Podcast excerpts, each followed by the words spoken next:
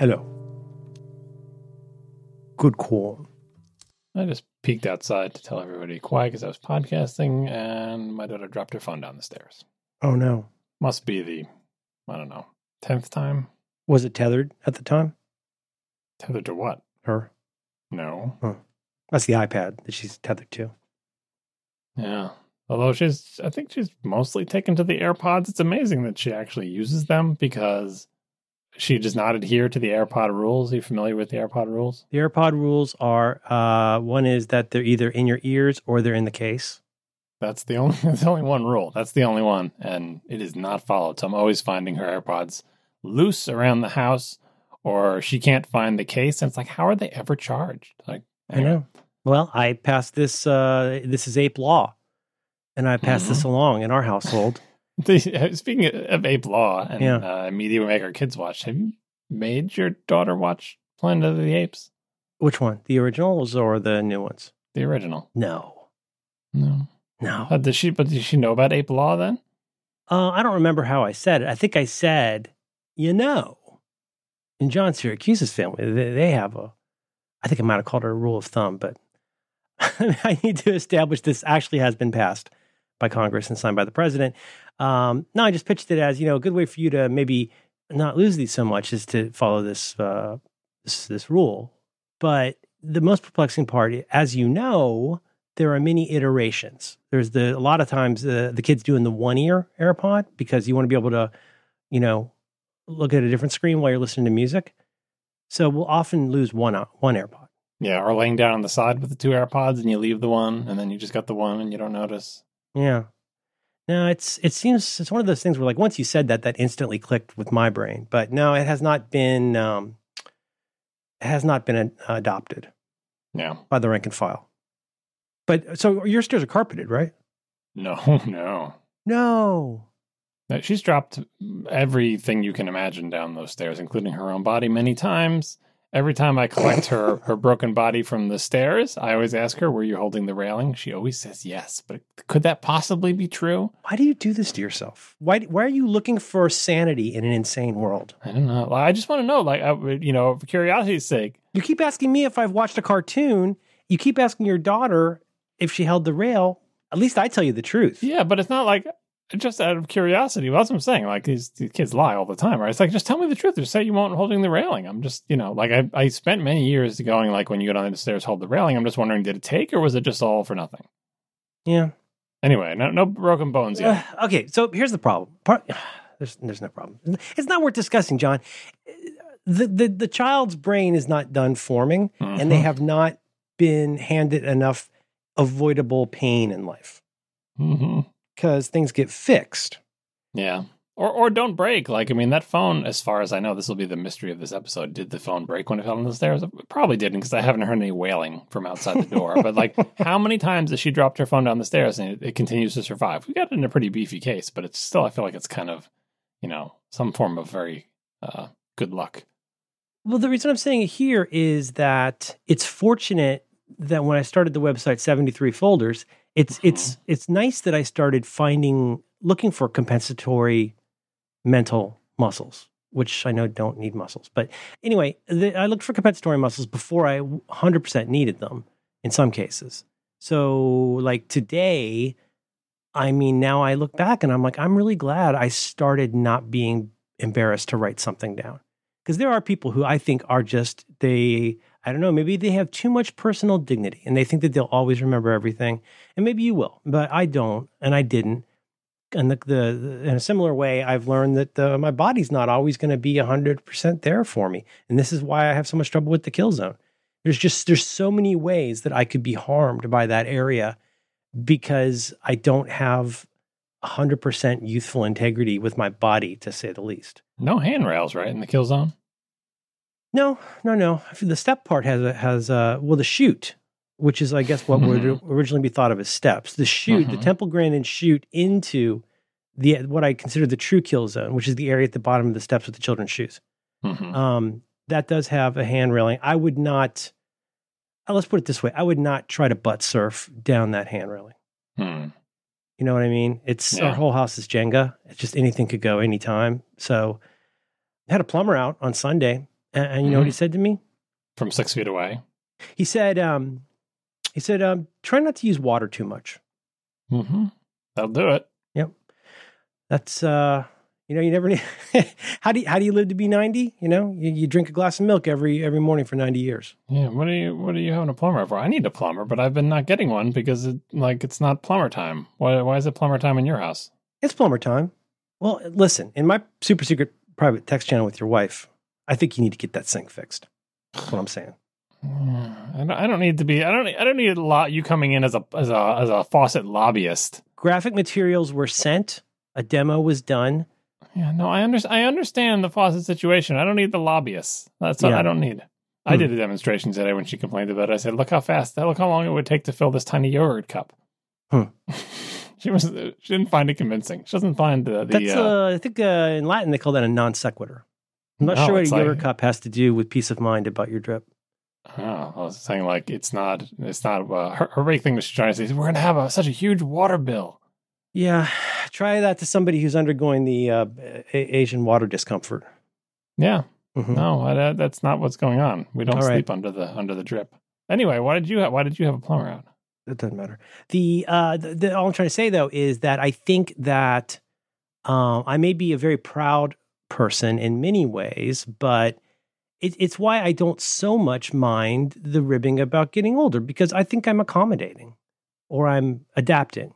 Or you are your own worst enemy because I believe Hmm. that uh, when you are you know when you really lost it and you're super old, Yeah. uh, you will you know slough Are you off struggling this to find the word right mortal now? Are you struggling for a word? Uh, yeah, I was trying to. I was looking for slough off this mortal coil. Is that the right? Am I getting it right? Uh, shuffle off. Shuffle off. Thank Hamlet. you. There we Hamlet. go. I, I won't know that, but what you won't know is you'll shuffle off this mortal coil fully thinking that you once had a website called 73 folders. Like you'll do that to yourself. I did that. Yeah, absolutely. And you and you also believe that interrogate is the way you pronounce that word. That's not you. That's on me. But still. Yeah, I don't know. All I'm, all I'm trying to say is like, you know, and I'm honestly not, I don't mean to say this as the usual, like, oh, you young people, you're such a bunch of idiots. But it is, it is something where like, um, it's, it's not so far off that idea that accessibility is good for everybody, not just because everyone will eventually need it, God willing, but, but also because it makes, it makes everybody, if you ride a Segway, it's better to have a ramp. You know what I'm saying? Yeah. No, Segways. I'm, I'm I'm all on board with with all that stuff. And that's why I use the hand railing. hmm and I don't carry more things. And this this is this is how I originally got into trouble with the kill zone. And I sent you videos. I, you've seen videos Mhm. of what happens when I go into the kill zone with the wide box hmm because it's uh you know like uh, sort of like a, the, the raccoon, raccoon puts his hand into the hole. He doesn't know there's little spikes in there, right? He's he's hanging on to the nuts, or he's hanging on to the plums, or the balls, or, or whatever's in the hole. Wait, wait, what, what scenario is the raccoon in? I was with you up to the raccoon, and then after there was a hole with spikes. Isn't it upsetting when people tell you an anecdote in bullets? That's not that's not bullets. You're leaving out bullets. If you'd put in the bullets, I'd be bouncing from bullet to bullet following your story. You skipped a whole It bunch. is said that you can trap a raccoon by making a Mhm. very mean trap that has little pointy things in it. And that ba- basically, like a lobster trap, once the little hand, I would not do this. I'm just relating a story in bullets. Mhm, ahead, Once the raccoon puts his little hand in, he's gonna get he's gonna get the balls or the plums or the nuts or whatever is in there. He pulls it out and goes, "Ouch, my hand!" Mhm. What the raccoon does not realize is that if he were to let go of the nuts or the balls or the plums, his little hand would slide right out easily. And isn't that really what life is like, John? Hmm. Drop the balls or the nuts or the plums. I'm I'm just trying to picture the little raccoon hands. Like, really, their fist is that much bigger than their wrist? Oh, they're so cute. They look like they have little gloves. They're so cute. But their their little hands are so thin and small. Yeah. I would think that a bald It's a mean trap. I mean, it's a, it's it's made to trap a raccoon. That's why they, it says it right on there. A yeah, trap. I guess I guess maybe the item in the hand would make the hand bigger. Here's what I'm imagining. I don't have That this is in a front of mean me. trap. It is a mean trap. But imagine you've got, let's As say, those humane traps. Right, like like this. You've got six to nine, uh, very pointy, like like barbecue or Mhm. like uh, shish kebab skewers, coming in, almost forming a funnel Mm-hmm. No, I've got it. Yeah, until it comes to a point. it. He gets his Mhm. hand through the point of the funnel to grab the Mhm. plums or the nuts or the balls. He pulls back up. Oopsie doopsie, my my little gloved hand is a is a kebab now. Mhm. He doesn't know though, John. He doesn't know. You can just let go. Tiny raccoon brain. Not even not even not even the rain had such small raccoons. Yeah, yeah. Um, but I don't know. I'm very aware of my infirmity. I need to start walking more. Oh man, Yeah, Segway's not really helping with that. Do you remember when we had that it's conversation? really 636 miles on those tires, Mhm. and and uh, but the thing is, I can feel my gut for, again for the first time in years. Mhm. And it's not like I'm not like rocketing up, but I'm getting very squishy, and I'm getting parts of my body keep moving after I stop moving. Mhm. Mhm. You ever get the jiggle? You ever get a jiggle thigh? You, not you. Mm, no, I mean not me, but I'm, I can imagine A long, lean machine like you. Yeah, Mhm. no, I got my I got my middle age spread, as my mother calls it. Oh, that's sweet. Yeah. Um, I hope her phone is okay. See, this is the other part of it, though. This is the other part. Oh, God, It- John, it's uh, everything. Everything is the oven. Everything is the oven. It's it's the oven all over again. Because like I, everybody's like, oh, oh, you gotta fix the thing, get it fixed. And they go, oh no, not only can I not fix it, I broke it all the way, and there's no replacement for it. So, what you, is this your plumbing thing? What tell us about your plumbing? I don't want to talk about my plumbing. You, you have it was it emer- for, let's let's just narrow it down. Was it emergency plumbing? I'll tell you what happened. You can tell me if it's an emergency. Okay. Um, I believe it's called a not a it's a U or a P. It's maybe the P the P trap. It's the thing. Mhm. Oh, that doesn't sound right. That's Uh, right. Go have- for it. If you use water like I do, probably too much. Uh, you use water in your sink in your kitchen. Do not become addicted. Once again. Uh, so if you use too much water, as I do, um, it goes into that little pipe. It goes through that little U shape. It goes up, and then it goes out up a little bit, and then it goes out of your house. If it's if it's working okay. For whatever reason, now I'm, I mean, again, I'm here to tell you. I know you don't believe this, but San Francisco has famously very good water, and Mhm. here and so I don't. I don't. I'm going to put the science aside. What what had happened was, I'm using the water too much. The uh, are that pipe, you know, the U type pipe, P pipe Mhm. catcher, Mhm. it keeps rotting. And what is it, what is it made of that it rots? That's a really good question.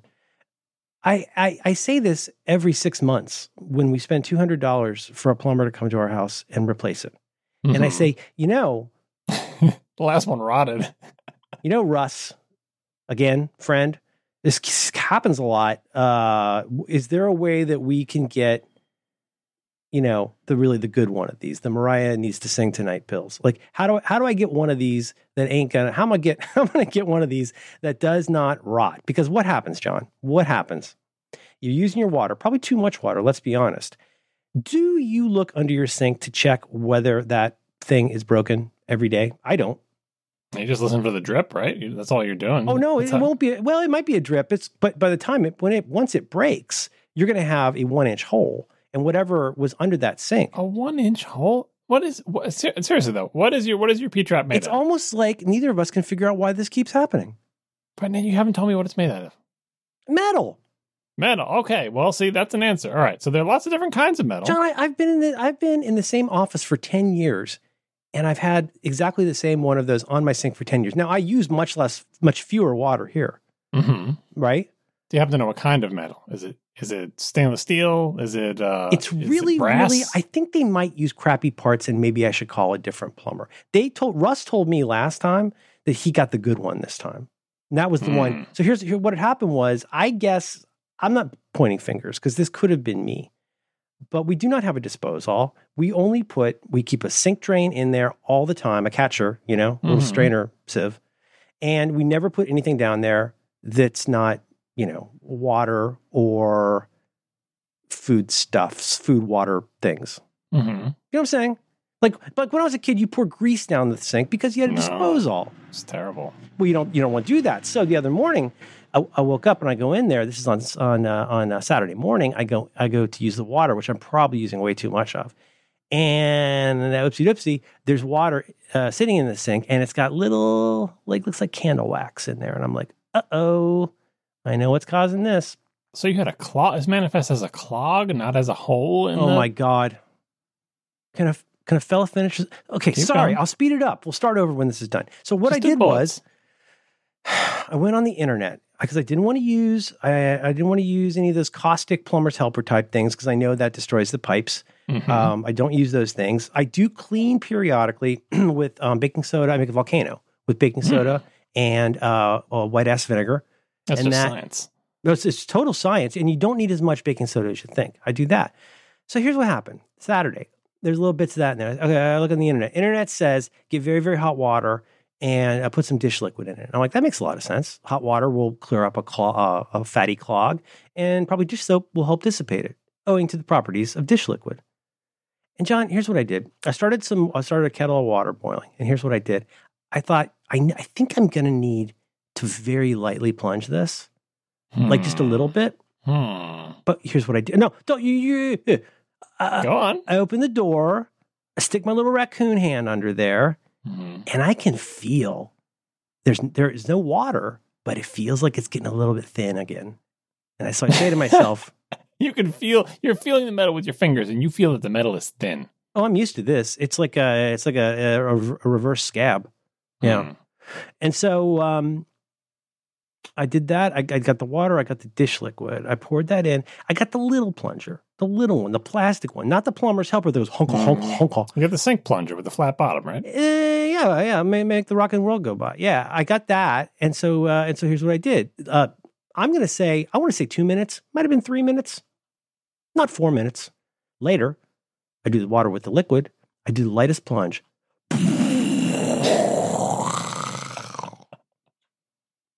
Two gallons of water or whatever was in the sink. And I started screaming bloody murder, partly because I'm mad about the, the pipe that has to you be repaired new shoes? in these shoes? No, no, no, no. But like, of course, even I checked three minutes earlier and there wasn't a hole. And then my very, very light plunging made a hole.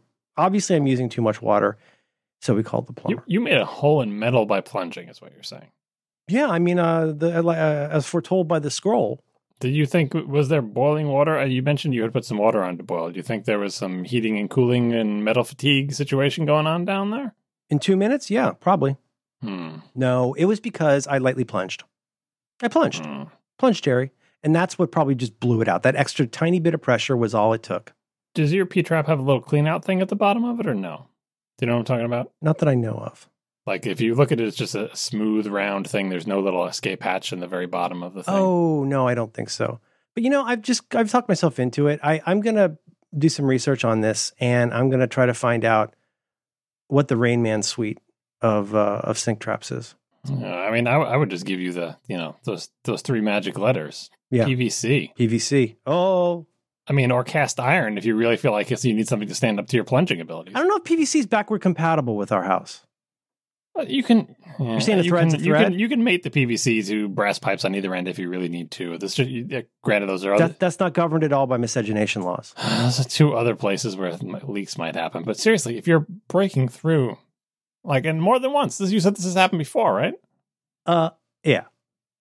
yeah, no, that's no, not it's just good. the thing you wait for and then you fix it. Yeah, Mm, There's one that's that's no good. I know. So what, you, you Mhm. think you got the good one? Is the good one metal too? I have no way of knowing if it's the good one. This is, is I know you always reject my trust your mechanic narratives and put it on to me. The same people who broke the oven that we we're still not Uh-huh. Yeah. totally back up Yep, to speed yep. on the oven.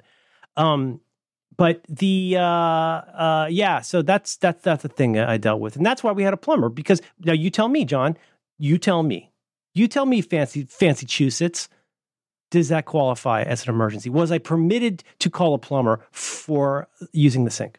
In ordinary time, I would Oh say God. yes, Oh my God. right? Because you need a kitchen sink. But in in current times, debatable because uh, the the reason it's debatable in current times is because you could use the bathroom sink, which would be a super pain in the butt. You'd be like, "What do you mean? I'm going to wash all my dishes in the bathroom sink? That's In that and- sink? It's ridiculous. Yeah, it's so tiny. Where would I put the dishes? It's just not set up for that. It's so far away from everything. It would be a mess. Why would Uh-huh. you do that? Well, you know, sometimes uh, desperate times call for desperate measures. If you're really desperate not to become diseased and and Oh die of some God. weird fever, uh, maybe you would do that.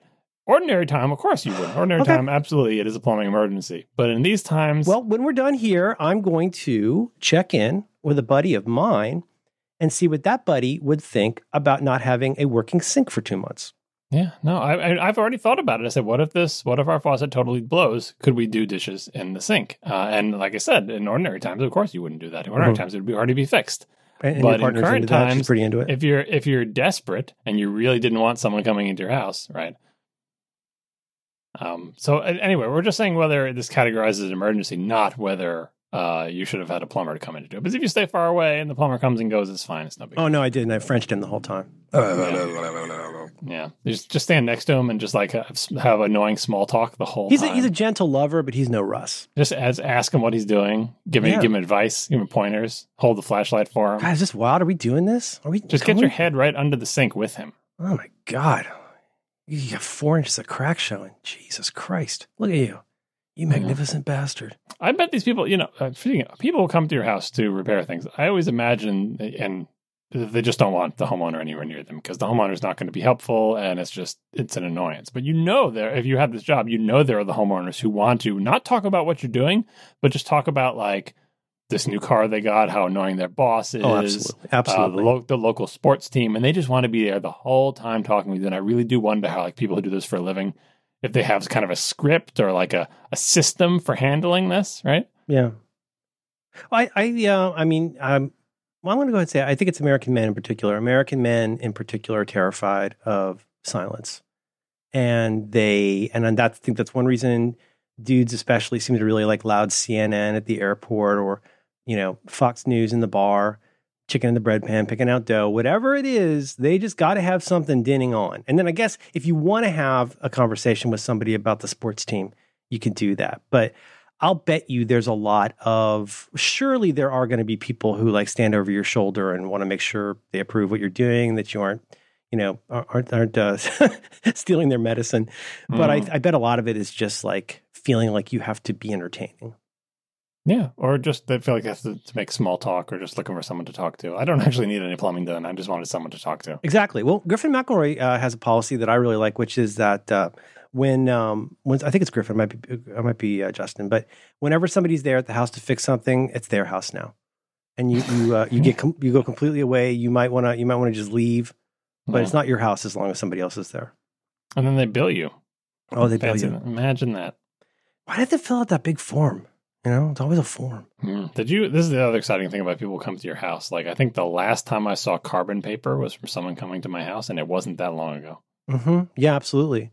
Yeah. I, uh, well, I bet part of that is a lot of those businesses. Now I'm just going to guess, but he had the typical, like, really cool silver clipboard thing that you open up, which I think is Mhm, pretty yep. required of dudes like that. And I wonder if it's partly a financial issue of when they order forms, they might get them in a very large amount, Yeah, you get a bulk discount, bulk. and Mhm. you just you're not going to change until you go through those because Well, you already yeah. spent the money, and that'll that'll last that'll last the next several decades. So there Yeah. you go. Yeah. The other thing, though, trust your mechanic, man. Uh, the other thing is that um, I think there's a thing in the service and repair industry. I'm going to sound very naive to even ask this as a potential hypothetical uh, question, but I think a lot of these companies see their trip to your house that you requested as a lead generation system. So like every single time somebody comes to the house, whether that's whether that's us getting the drain snaked, whether that's the dude coming out to um, fix this, there's always okay. We fix this for now, but you should probably replace all of these pipes. You should probably replace all of this wiring. You should probably replace. I've never not. I've never had someone just say you're good. There's always a like, well, you know, we could probably do this for like five grand. I'm like, oh no, no, no. Um, thank you so much. That not no. I I wish people would do that. I can't. I can't get people to come. I want people to come to my house and tell me, "Look, here are all the things you need to get done." And by the way, let's just schedule it now, right? They always just come and do the one thing I ask them to do and leave. And it's maybe because I'm paying so much for the one thing that they're done, but they never. They never tell. Remember my electric plumbing? This is why, plumbing? this is wife swapping all over again. I wish we could swap service peoples. Yeah, well, I mean, assuming they're they're vaguely truthful, like I, it's my lawn care people in particular. My lawn is a mess, and I was like, lawn care people, don't ask me what I want done to my lawn. You tell me what needs to be done. You tell me, say your lawn will look nice if you do these things, and it won't look nice if you don't do them. Then I'll just pay you money. But they don't. They say, hey, what do you want done to your lawn? I'm like, I don't know. Make it nice. You're looking more for a, uh, a lawn consultant. Yeah. Like Mhm. I'll just you tell me what needs to get done to have a nice lawn, and I give you money, and that's how it works. Because I don't know. If I knew, I would do it myself. That's I. There are things like that. I I 100% agree on some kinds of things like that. I don't mind like a serving suggestion sometimes, but like, yeah. I mean, thanks for snaking out the drain because the roots have gotten through the terracotta pipe. And yes, it Mhm. would be really nice to replace all the terracotta pipe for the house that I do not own. it would be really nice to do that. We're not going to be doing that like anytime soon. Oh. I mean, I've I've heard those ones where you know there's a problem area and you have someone come in to band aid the problem area, and of course they're going to say, you know, I just did a band aid, and you're like, yeah, yeah, yeah. No. Like that's the thing about them telling me what needs to be done. I can always say no. Like I don't have to do it. I just want to be told. But the other category of things is like my. Did we talk about my elective plumbing on here many years ago? I don't know. I do want to hear about that. yes, I do want to hear about that. The frustration to me is that I.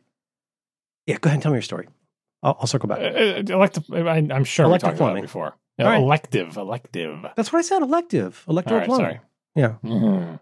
Um, yeah, I know a bunch of crap in my house is old and cruddy and needs to be fixed, but we'd have plumbers in and out doing other things, and none of them would ever say, and you know, by the way, you need to replace X, Y, and Z and Q.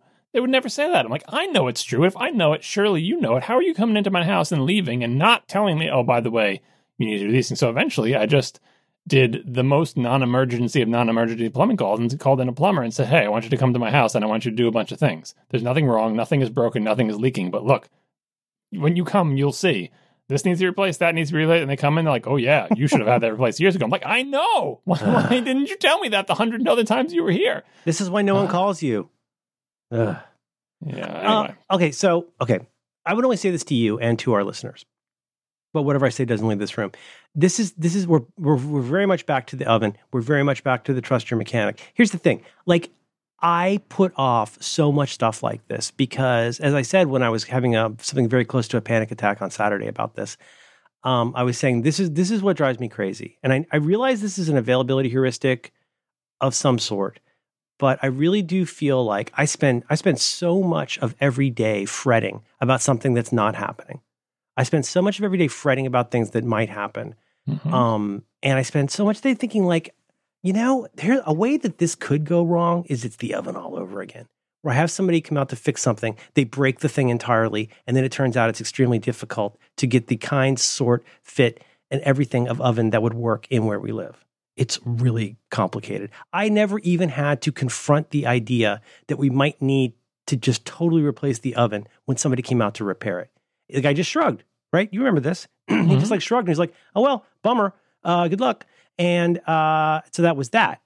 When these folks can come in and fix the thing without breaking another thing or harming their own credibility w- with a sales job about a bigger thing, I'll start thinking about getting more work done. I, that's that's the thing. I mean, if, if you again, that's where this comes from. The Dead Kennedy song, "Trust Your Mechanic." One thing is fixed, another falls apart. You know, because the guy who decides what's broken about your car, there's there's there's three characters in this, and they're all the same person. One person decides what's wrong with your car. Another person decides what it's going to cost, and uh, basically, uh, you're getting your risk assessment and your risk mitigation done by the same person. It's all those are all the same person. It's all one person. And I went to them because I'm all derp to derp. I don't know how a, a radiator works or whatever. And that just it's just frustrating to me that like and, and the reason I mentioned this panic attack thing, I was in a bad state, was just this like I, I spent all day worrying that something like this will happen and trying to avoid it. Which I know is impossible, but like it's a dream. But like it's just that I I don't want to get myself pulled in further to this Marx Brothers world of you know, or a lady who swallowed a fly problem. Where pretty soon uh, it's like the stateroom in, in that Marx Brothers movie, where there's going to be like sixty people trying to get room service, and except one of them's turning a wrench and the other one's spraying water all over the place, and it's like, it's frustrating. ordinarily I stay mostly on top of these things, but now that uh, having people in is less of an option than it was before, because in general I don't want strangers wandering into my house. Um, now I'm suddenly aware of the, of the backlog. Now I'm in your situation, Yeah. where things are festering. Our washing machine, uh, it's going right, and I've known it's been going for a while. But I was like, man, well, let it go. You know, it, it, it's still it, while it works, we'll use it, and when it breaks, we'll get a new one. You know, we can get a new washing machine in in a week or so. It's probably not the end of the world, right? We've done it before. The old washing machine breaks, you get a new one. Mhm. Uh, we can survive it. Now all of a sudden, it's like, all right, well, what if the washing machine breaks now? You gonna buy a new washing machine sight unseen from some website and wait a month for it to arrive, and then have people come into your house to install it? That doesn't sound fun. Should, should, we, should we preemptively buy a new washing machine right now? But now you're choosing to have someone into your house when you didn't need them to be, and I don't want random people in my house. Can I interrogate this a little bit? Mm-hmm. Um, and and we have we have a lot to cover tonight. I really like your topics, but here's the, let me ask you this. Okay, tell me uh, uh, in single words. Tell me what it is that you're concerned will happen when you have a stranger in your house. I want Yeah, someone in a, in, a, con- in a confined space up, with me, breathing my air and me getting whatever disease they have, or me giving it to them. Comma. Because I'm curious if it is a general. So here's, I'm trying to break this down because I think people like you, and to some extent people like me, are what's going to make it hard to ever, ever, ever reopen because I'm fine just staying inside forever, pretty much. But I guess what I wonder is, you know, I, I'm kidding here. I'm giving you some stick, but like what I'm really asking here is, I wonder if you're with me on this. I try to really clarify what it is that we're doing, why we're doing it, and what we're trying to avoid. And but if I'm being honest with myself, I feel like, uh, in, like in your case, right? You're saying I don't want somebody coming in and well, theoretically, what you're real, I feel like what you're saying here is somebody who has been exposed to a lot of strangers over the past few weeks is going to come in my house, and that might make us sick. Is that Mm. kind of fair? Yep, you got it. Or I might make them sick, vice versa. We're just connecting two lines on a big graph. Two lines that previously weren't going to be connected. Okay, which which one is your bigger concern? Them getting someone in your house sick, or someone in your house getting them sick? Uh, them getting someone in the house sick because they presumably have way more More contact with exposure. strangers. Exactly. Right. Exactly. Hmm. I keep trying to ask myself because we're pretty pretty good about this. We are not getting a lot of exposure to anything, and you know what? A part of it is it's like, oh god, I would ask, I would tell you a bit, but you wouldn't know the bit. Um, imagine imagine a situation where how can I put this? So um, okay, so sorry, abstract situation. You got a situation where you say to say to your kid, okay, we're going to play a game where nobody talks for two minutes, and if anybody talks before two minutes, the timer starts over. Uh, just there's there's a funnier example of this from uh, Bam Bam that involves Tatum Tatum Channing's butt, but I'm not going to tell you that. Um, every time every time one of us goofs, the clock restarts. Right? There's probably other things like this. Okay, Survivor. You're trying to do that one of those crazy things like the recent one where they got to throw the ball up onto the little uh, little chute, the slide, and then run across the little low ropes to get to catch the ball before it comes out. Hmm or or like in any so many of the uh, challenges where like if you drop your drop your balls you got to start over go back to the beginning that kind of thing. I feel like i every time i interact with somebody in a way that doesn't feel 100% wholesome in a weird way my first thought, it's almost like a video game. It's almost like levels in a video game i can't save where i feel like um i don't want to break my streak because as of this minute i have i have confidence in me.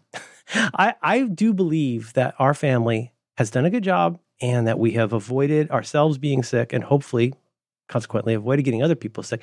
Don't you feel like isn't there some part of it where you mentally restart a clock when you're exposed to somebody I mean, my clock restarts every day because my wife actually has to go into the office for her work. And so she's going to the office where, granted, they're trying to distance to the office and there's far fewer people there or whatever, but I, I can't control that, right? Yeah. She has to go to work. She's interacting with more people Oh, than I am because Poor I'm never leaving Jeez. the house, right? yeah So yeah yeah yeah nothing I can do about that. And then, of course, that's just the whole family. We're a unit. So if any one of us goes out into the world and gets something, they're bringing it back for all of us. You've got you've got like four not counting daisy you've got four discrete attack vectors Yeah, and the kids aren't aren't really going anywhere. Like they go out, we go out on walks. They you saw the social distancing friend visits. Like they're you know we're Oh, being so pretty cute. good Yeah. in general, right?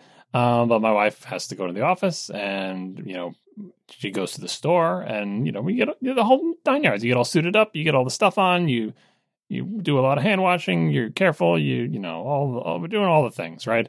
But and th- there's a bunch of things you either can't control or can't reasonably control. Like at a certain point, we don't actually have enough food in the house to like live indefinitely. You know, we do actually have to go to the store for things, foods, medicines, whatever. Um, so you can't control that. But for things like, well, nothing is broken in the house, but we know something is Mm, nothing's broken enough it's like a, yeah. Now it's now it's a it's a now it's a war of choice, right? Now it's elective plumbing a little bit, right? Where normally we would do it, but now it's like, okay, well, can we ride this out? Same deal. So we're currently in riding out mode, mostly because I think at this point, like especially for the uh, for both of them, I think I think we could get it done in a reasonable amount of time if we if we just keep going and, and all of a sudden, well, it's you know like your situation, water everywhere. We could get somebody in in a day or two, and during that time, we literally could use paper plates and wash stuff in, in the bathroom sink, and we wouldn't die. Well, will you will you forgive a very very simple minded question? What would prevent you from uh, sort of from a distance greeting the person outside, taking Daisy on a full family walk, and letting them go inside and do what needs to be done, which is Yeah, probably a twenty minute I, job. I think I think it would mostly be fine. Everyone stays out of the room. Like it's not. I don't. I think it would probably mostly be fine. Right. There is another factor in this though, which is this is going to sound stupid, but it's true for both the washing machine and the faucet. Great. So you need new ones. Which ones are you going to get? You know Oh, me yeah. with picking no, stuff I like that. No, I right? do. I do. Uh, you- Am I going to buy a new kitchen faucet that I've never touched? Right? Am I going to Yeah. spend that amount of money and that amount of time, that amount of risk to get a kitchen faucet that we may hate? I want to applaud you for being candid about that insight. Yes, I totally get what you're saying. right? And so, you know, and we last time we went to look for new kitchen faucets before all this happened, and we went through our usual, our favorite like plumbing showroom thing, and we looked at all the kitchen faucets, and we could not agree on one. Wow. So this is not like an easy task where it's like, oh, we'll just buy the one that we know we liked already. We Mhm. tried, we took a run at it, and we came back and said. God, oh boy, you know, we, we didn't find any faucets that we liked. We went in. well, sometimes they change. My beloved Waterpik. I think those. Uh, I think those uh, those water conservation Nazis in Sacramento finally got to them. Uh, because even my now my classic Waterpik, if it's very, it's much less well made and it's definitely lower flow. Yeah. It's really bumming my head. Yeah, and like the thing is, we don't like our current faucet, like for obvious reasons. It's cruddy and it's broken for stupid reasons. So we're not going to buy the same faucet again, which we could if we wanted to, but we don't want to do that because we know it's crappy and breaks. We want to get uh, one that's going to last longer. Yes. Anyway, so Mhm. and same thing with washing machine, a little bit less so. You do a little bit of research. I don't have to touch the washing machine, although maybe it'll be good to know like how big is it in there? How does it feel? What does the the interface look like? This would be a chance for Alex to learn the trade. You know, he could, you know, let, let him let him uh, learn to do something with his hands. You know, well, I- um, yeah. no, but you know, uh, you know, crescent wrench. Mm. So we're working working in riding it out mode. Some one of these two things at least will come to a head eventually. Three things because I got my toe in play here too, right? One of oh, these things come will on come to again with the toe. Still going, still going. I've been talking to more medical professionals professionals over FaceTime, Uh-huh. which is an exciting thing that you can do now Yeah. in this modern world. And they've been telling me different things and giving me different advice and options. Have And they ruled out COVID toes? it's not COVID toes. How do you know? Two medical professionals have told me so. So the answer to my question is they ruled it out. I mean, yeah, over FaceTime. Hmm. It's a very confusing array of answers. yeah, like I, obviously, Is it causing you discomfort? uh, yeah, a little bit, Mhm. not much. It's like an itch. It's like a, it's like an irritant. Hmm. Uh, I mean, I, I I talked to a podiatrist, right? Podiatrists know know what they're talk talking about when it comes to toes. I talked to my regular doctor, and then I talked to my uh, podiatrist. Yeah, your make believe feet doctor. yeah, yeah. And anyway, uh, they see a lot of feet. yeah. Nothing they see in my feet is shocking. They're like, they look at the guy looked at it in two seconds. He's like, yeah, I can tell you what that is, and I can tell you how that goes down. Did you get uh, get out of here? No, I did not. I don't want. People are upset about the toenail stuff. All I can say There's is, a, is there's a uh, like a like a discoloration. there's an ongoing there's an ongoing situation with the toe. Okay. just the one All right. toe. All right. I would like to see you get that squared away by the next time we talk. No, that's not going to happen. Why is that, John? Because you're not I'm on- essential. I, I'm currently on a more than two week uh, wait and see plan, uh, as as approved by the podiatrist. Because I basically said, look, they're is the come thing on, I they're need gonna to. come in and I'm gonna I'm gonna be so sad mostly. They're gonna find your dead COVID toe body in the kitchen and this it's just gonna be spraying in a circle like some kind of crazy aquatic whirligig. Oh. I'm, already, I'm doing I'm doing all the right things, much much to my wife's chagrin. Of the podiatrist asked You're me, said, "You know photographing a lot, adding it to Yeah. her computer. Yeah, the Mhm. podiatrist said, you know what you could do is you could take a picture of your toe. That way you'll know, like, don't trust your memory. You'll know if it's getting worse or not. I'm like, way ahead of you. you know what would be good for this? Way ahead of you. Oh, Time lapse, time lapse toe Yes, you should get. Um, I keep meaning to buy an actual. f- I don't think I bought the full copy yet. Gus makes what's it called the the batch. uh, Retrobatch. What is it? Retrobatch. It's so cool. You should do that for. He does it for his seeds. You can do that for your COVID toes. I got enough pictures to do it, but I think Yeah. no one wants to see that. Are you keeping them on your local device, or are those going to your wife's computer at this Uh, point? They're in my cloud account. Uh, she Hmm. thinks some of them got transferred to our main library. I don't recall that, but it could have happened. I don't. remember. I might have been on her computer one time trying to do. I don't know, but there's a lot of them on my.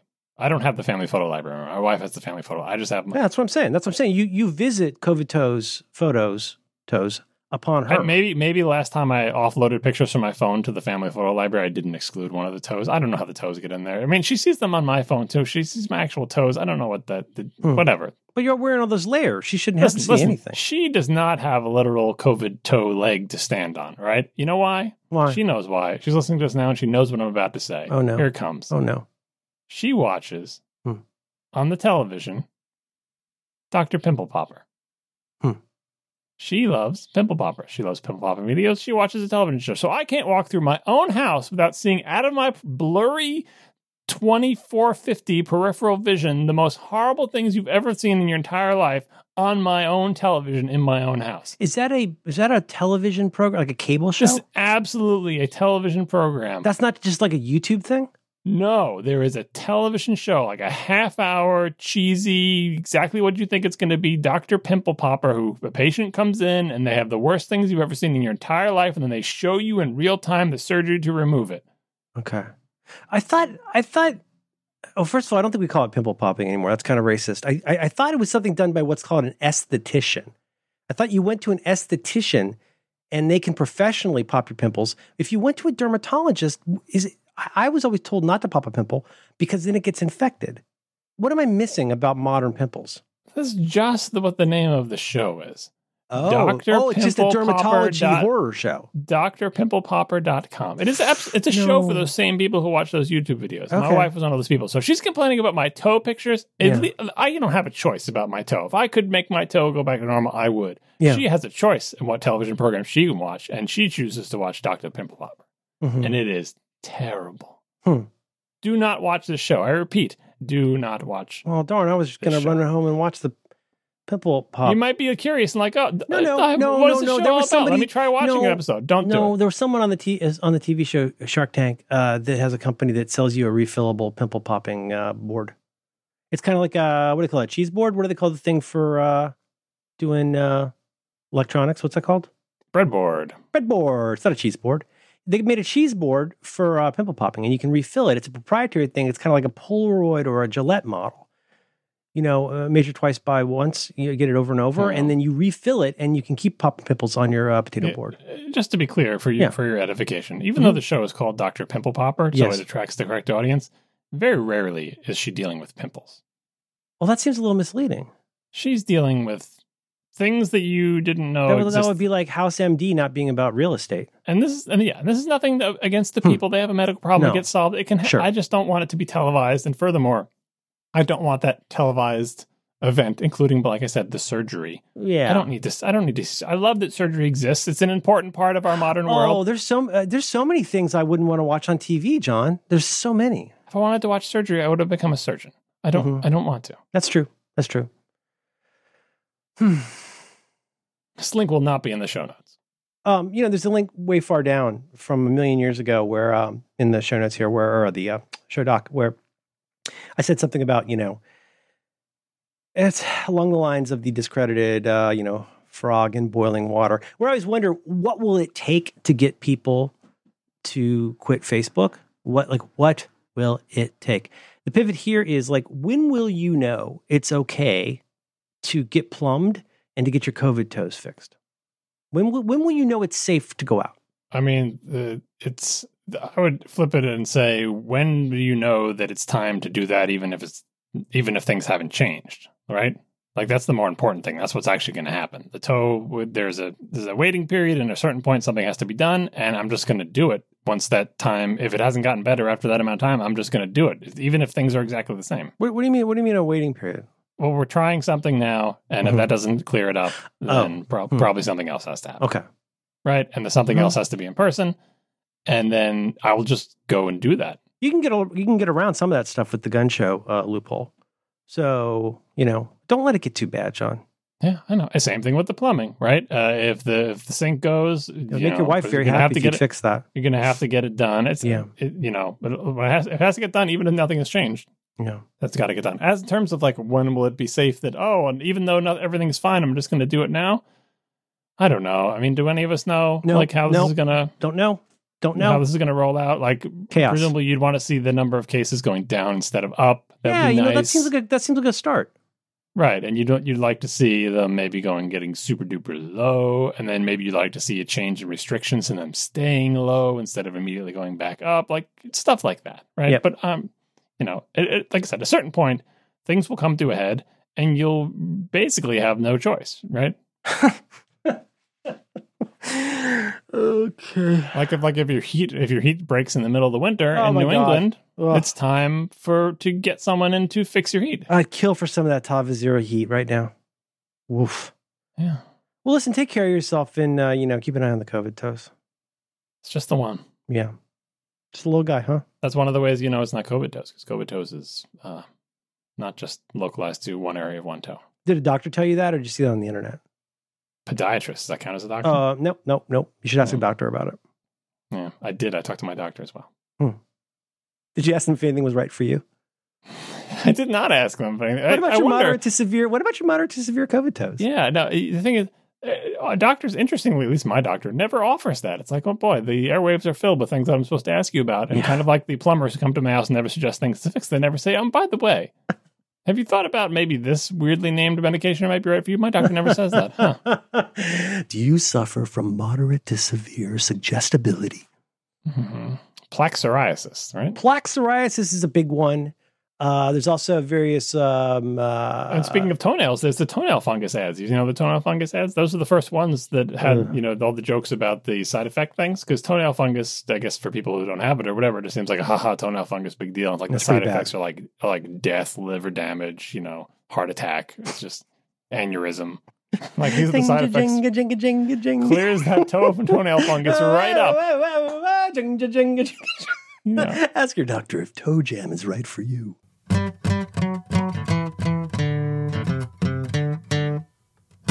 This episode of Reconcilable Differences is brought to you by Squarespace.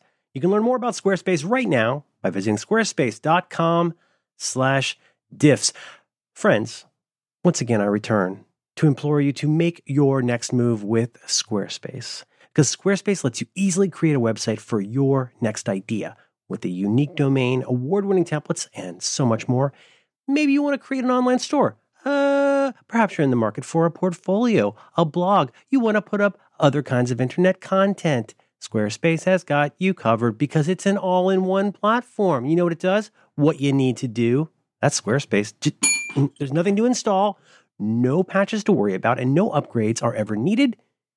You don't have to worry about any of that stuff because Squarespace has got you covered. Literally, you're covered. You're covered in help. And, and no, no stuff, all help. Squarespace. They have award winning 24 by 7 customer support if you ever do need any help.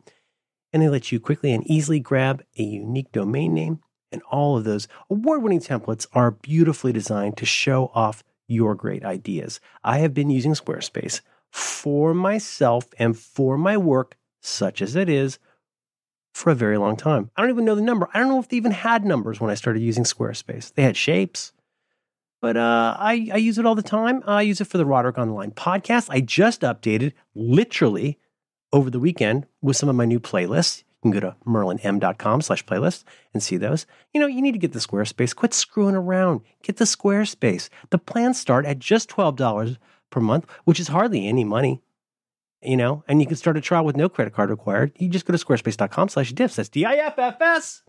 Now, when you decide to sign up, use the offer code diffs, and that's going to get you 10% off your first purchase of a website or domain name, and it will show your support for John, Michael, Patrick, O'Shaughnessy, Siracusa. You need to do it. 10% off. It's such a good deal. Once again, you go to squarespace.com slash diffs, offer code diffs, 10% off your first purchase. Our thanks to Squarespace for supporting reconcilable differences and all of Relay FM.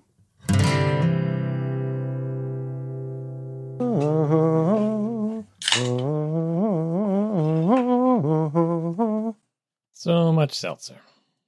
And we're back. Oh, sorry, you can probably still hear the turlet a little bit. It's all right. Yeah. Everybody poops. Everybody poops. hmm You got me. Do I get any credit at all for my uh for for uh, I think getting Bono's name right on Roderick? I heard it. I heard it go by. I was excited when you started doing uh, the Hall and Oates thing in the beginning, but then I was sad when I real when you when you said on the show that the reason you're doing it is because you had been listening to Hall and Oates. Hmm. Instead, I was hoping you're doing it because the uh, the original sing song greeting that you and Roderick have at the beginning of the program, where he says Janet Jackson. he says Merlin Mann. Yeah. He's doing it too. I think it's the tune of Nasty Boy. I always thought it was Private Eyes. No, that's what I said to you. I said I thought it was Private Eyes, and now you've you've you fully assimilated that like seventy three folders. No, I think you said Kiss on My List. You said Kiss on My List or Rich Girl, I think is what you said. you fully assimilated it like seventy three folders. Anyway, this time when That's you did your site I little sing song, do. I did that site. when you when when you did this sing song thing to each other and you started singing uh Hall and Oates stuff, I'm like, hey, finally, you agree. It's it sounds like that's that Hall and Oates song, but then no, it's because you had been listening to it. I think I realized that before you did. Hmm hmm Oh boy. You did the hand claps though. I appreciated that. Oh yeah, you like that? I'm enjoying that app. Ooh, that Descript app. Man, that's a lot of fun. I bought it. I bought a denoiser today. I'm pretty excited about it. I'm really pumped to start denoising. I use that uh, Descript app because I needed it was turned out to be the cheapest way to do a bunch of transcriptions because I needed to search some podcasts and I wasn't finding it the old fashioned way. I'm like, let me just dump all these MP3s onto onto a transcriber. No kidding. Did you do? Oh, so you did completed, edited, exported MP3s. Yeah, I just did like it was on Okay. someone else's show. Like, and I was like, where was that thing where they were talking about Oh. that thing? And I felt like I could keyword search it if I had a text. Did you do straight straight transcription or white glove? Uh, the cheap one. Okay. Yeah, How how did you find it? yeah. I just did the transcription. I did the search. I mean, how did you? app. I'm sorry. Um, I'm, I sound English. Um, were you satisfied enough with the results? Yeah, at first, like I, I threw in a couple of episodes. I'm like, I think it was in these two or three episodes, and I'm doing searching, doing searching, and it's not coming up. I'm like, wow, is the transcription so bad that it's like it's it's you know not getting that word, or it's like a word that sounds like that and transcribed wrong. And then I was like, well, maybe you're just wrong about when you thought it was. So I kept adding more and more episodes. Like, it does take time to transcribe them. Like it's not yeah, instant, for sure. right? Yeah.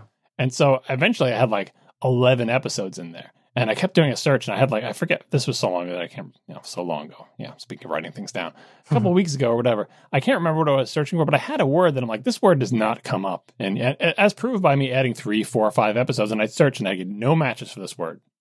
Right. And I was like, dead sure that this word was in there. So it was a, it was like a great Google search. It's not said in normal speech. It was this one time when they were talking about this thing. It's not a proper noun, blah, blah, blah.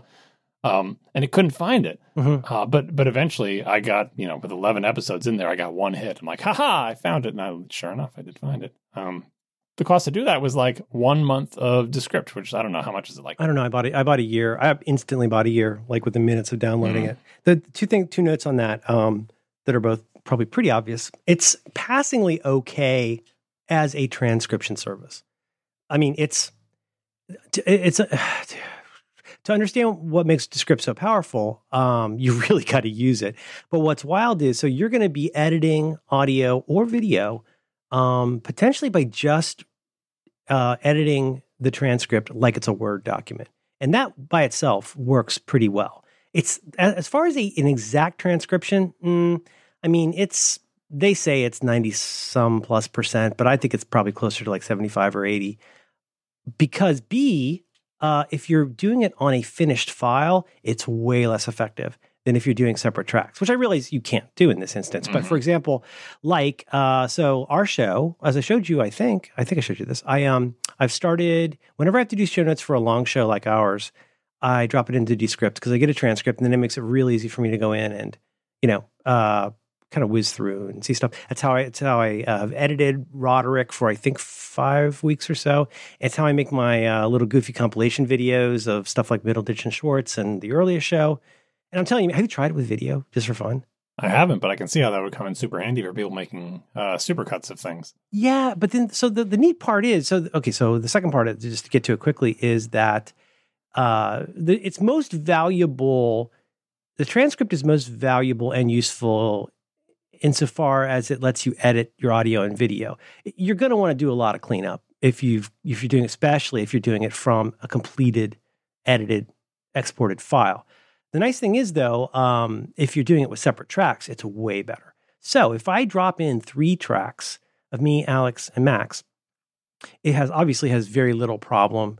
Has uh, less problem transcribing because there's no overtalk, and it's way better at getting the voices. So like I don't know if this is a bug or a just a limitation, but like whenever I do anything that has more than two voices, it rarely can uh, detect more than two voices. It, it, can't detect more than two voices with MaBimBam. Uh, at first, I, I, really thought it was just me at first, uh, but then it also can't do it in that case with the earliest show, um, which really surprised me because the three people on that show have very different voices, to at least to my ear. But you know, I mean, for if you use it for what it's for, and I'm obviously kind of working against the grain of what it was designed to do, but if you use it for what it's for, boy, it's it's pretty magical. And oh, so the pro trick is, uh, which is not such a pro trick, but like it's great to be able to just go in and edit by removing words or transcribing or to it's not transcribing or um, doing the dictation thing, the um, what's called over over dub thing. Um, but it's uh, you can also then get into the timeline. It's all non-destructive. So the way I make like uh, I, that earliest show compilation is not the best thing I've done, but I like it a lot because it was only at the very last minute that I decided to make it video instead of audio.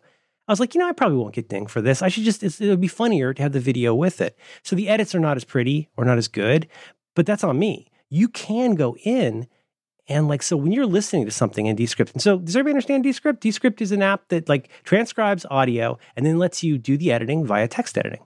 Um, if that, that's the kind of simple minded way to look at it. But what's cool is you also do get a classic timeline at the bottom, like of like a kind of a unified view of the entire audio recording, the different tracks that make what's called a composition, the extra audio, like in my case, ads and bumpers and stingers that I put on top of things. Um, but then what's what's pretty wild is you can go in and you can do what's called highlighting or make highlights, and then the highlights can become.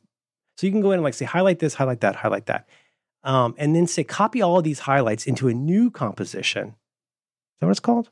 Composition. A new composition where it's taken all of that audio or video and pasted it into this new file. So on the one hand, A, you can go in and select manually in the timeline exactly the right area that you want but then you can also, once you're doing the editing of that in the composition area, you can go in and and you know, uh, obviously you can crop the beginning or the end, but you can also extend the beginning or end. And it's all non-destructive. It automatically moves everything. It's totally intuitive. Isn't that? I mean, is it just me? Isn't that app kind of magic that it works at all? It's cool, but the fact that it's like essentially a web app constantly annoys me. And basic functionality is buggy enough that I don't know. Um, it's it's it feels there's a little bit there are there are weird goofs and there are there are strange errors and it does feel clunky. It's like using an old like a carbon and, app, and it's and it's it's buggy. Like to give the example, the, my task was I'm transcribing a bunch of stuff and then I want to search for things. Yeah. Right. So first of all, trying to find the place to bring up the search where you can search across multiple transcripts wasn't Command F. It was like Command Shift F, and I only found it by going to the menu. Fine, weird, whatever. Then I go to it and it brings up a text search field, and pretty much 50% of the time. But the classic, uh, instead of the one at the top, you get a classic modal, like TextMate style search window? No, it's it was it's like still a, in the window. The search the search bar, like it was over the left sidebar. It just sprouted a new little search field. Okay. And about half the time, I put the insertion point in that search field because it wasn't focused by default or whatever. I'd type a character and it would immediately defocus the search field. Hmm. And then when I clicked back into it, it would select everything in the search field again. Like I couldn't search for more than one letter because it would it would remove focus. Like I'd type one Right. letter and the second letter would go into the ether into whatever, and I had to quit the app and relaunch it to make it do that. Like that's not healthy behavior. Or like, yeah, oh, I, if I delete anything at the end of a file, so Roderick and I obviously at some point do stop recording. I know where the ding is. I go and I find that. And what seems, I'm not criticizing here, but what seems like the most obvious, trivially, not easy, but not difficult way to use this technology would be to say, okay, the file ends after this. I want the recording that I post to end after this word. And so I should be able to hit shift and then do command shift down arrow to select everything and hit delete. And every single time I do that, I get the sad Mac face and I have to reload. It always confuses it. No, no, I, I, I get Yeah, what you're so saying. so the idea is okay. The app execution itself is kind of gross, but like financially speaking, I it was the Mm. cheapest way I knew of to transcribe hours of audio. really? You think actually, really? Yeah. because one month is like I think it's like less than ten dollars. Oh no, no, right? but I'm just saying, like, I, I don't know. Maybe I'm just, I'm just so amazed that it worked at all that I'm, I'm really impressed. I think part of the problem, I'm gonna, you're gonna, you can feel free to yell at me for using these words wrong, is that like to the extent possible, in each uh, situation where you're working, it wants to be essentially modeless, um, where it will intuit what it is you want to be doing based on like where you clicked. So I, I'm not a developer, so I don't understand how this works, but I do realize that like you can that things mean things in the same way that you sometimes forget how much your entire iPhone is a button uh, until you hit the wrong area because you picked it up and it was still turned on. You're like, oh, that's right, everything's a button. I forget that the whole screen works as a button. Ditto here. Like if you're if you click in this field here, it, ha- it takes a second for it to re- to figure out that okay, you're no longer in the timeline. Now you're up here doing this. If you go down the timeline, there's that what you're describing there with the ability to go do a search from that area. That I think makes it kind of pokey because it's it seems to be reinterpreting where you clicked and what it should do. Oh well, th- well, that was just a bug though. Like because if you if you if your insertion point is in a text field, you should be able to type characters in that text field, like more than one. But, the, but this bug was as soon as you typed any single character, it, it defocused the text field. So the next character you type would not go into that text field. it's like it's like using a, a keyboard on old like the it's the old keyboard and iPad problem. It always missed the first character for Spotlight. Yeah, it's just a bug. It would happen half the time. Half the time it would work fine. You could type something into the search field and hit return, and it would search for it. Other half the time, you type one character, and the second character went someplace else. Like the app is generally not good about what you're getting at is directing focus. Where is the input focus? Is there any visual ca- indication of where the input focus is? If I change the input focus, does that happen instantaneously, or do I have to wait three seconds? Like that's the weird nature of it. Uh, so I, hate to be the stand for this app, except I find it extremely impressive. But I do, and they do like improve it a lot. They just made some nice improvements to scroll timeline with the transcript, stuff like that. You can now use a tick to jump to somewhere else, and like, but like the um, but I love that. One thing that has really broken my brain is that, for obvious reasons, you hit you don't hit space to play, which of course is my left thumb is my space thumb title. Um, so I'm very used to hitting space to make things happen on my computer, right? But with them, it's tab. So tab, wherever you are in the timeline or wherever you are in the transcript, you hit tab and it starts playing from wherever you put the cursor, which mostly works pretty okay. I also love that you can command click anywhere, or excuse me, option click anywhere, and it'll start playing from there. Unless, unless it's confused about where it thinks you are, and then it takes a second to figure out where you want to be. Um, I don't know. I just I, I think it's miraculous, and it's so so fun, and it, it just came at the right time for me because I've been wanting to upgrade to Catalina for a while. I've been holding off because I'm still using this like what 2013 version of GarageBand to do Roderick, and this was exactly in my wheelhouse. It's exact. It's so fun. I look forward to using it, which is I can't say about that many new apps these days. But uh, yeah, Descript. Yeah, it's a good idea. Uh, I wish it was implemented as a native app. I understand. You're such a karma suck. Why can't you? Why can't you get behind this? They're helping people. Uh, like I said, I, it's, it's. I wish it had. I understand why it can't be implemented as a as a fancy Mac app because the economics don't work out. You really need an app that you know you can be cross platform and it works on the web and it works on all these other platforms. But I really do wish it was implemented as like a good native Mac app because the idea is interesting and it has lots of uses. Like you know, we both use it for totally different purposes, right? Uh, Yeah. It just you know, I feel like it falls down in execution. It's like unlike Slack, for example, where everyone complains about the Slack implementation. Oh, it's like a web app on your Mac or whatever. But in general, Slack has always more or less worked. You can complain that it was weird and it felt on Mac like and may have been a little bit slow, but the the you know the type of bugs I was running across, across into script and how many times I had to quit the app and relaunch it, nothing compared to any version of, of Slack I've ever run. Hmm, Did I say okay. Skype before I meant Slack? Hmm. Yeah, with Slack, I just it's everything's different every time I open it. And now I'm on the beta channel. I was like, did I ask to be on the beta channel? I, Oh yeah, the the iOS, the new iOS Slack is a little bit scary. oh yeah, I just got that. Uh, noticed it today. That Don't like it. bananas. No. Hey John, um, uh, we're oh my god. Mm-hmm. You take that seltzer break, time flies. I'm so sorry. I had to urinate copiously. Uh, Mhm. Take this train anywhere you want for the last half hour of your reconcilable differences program.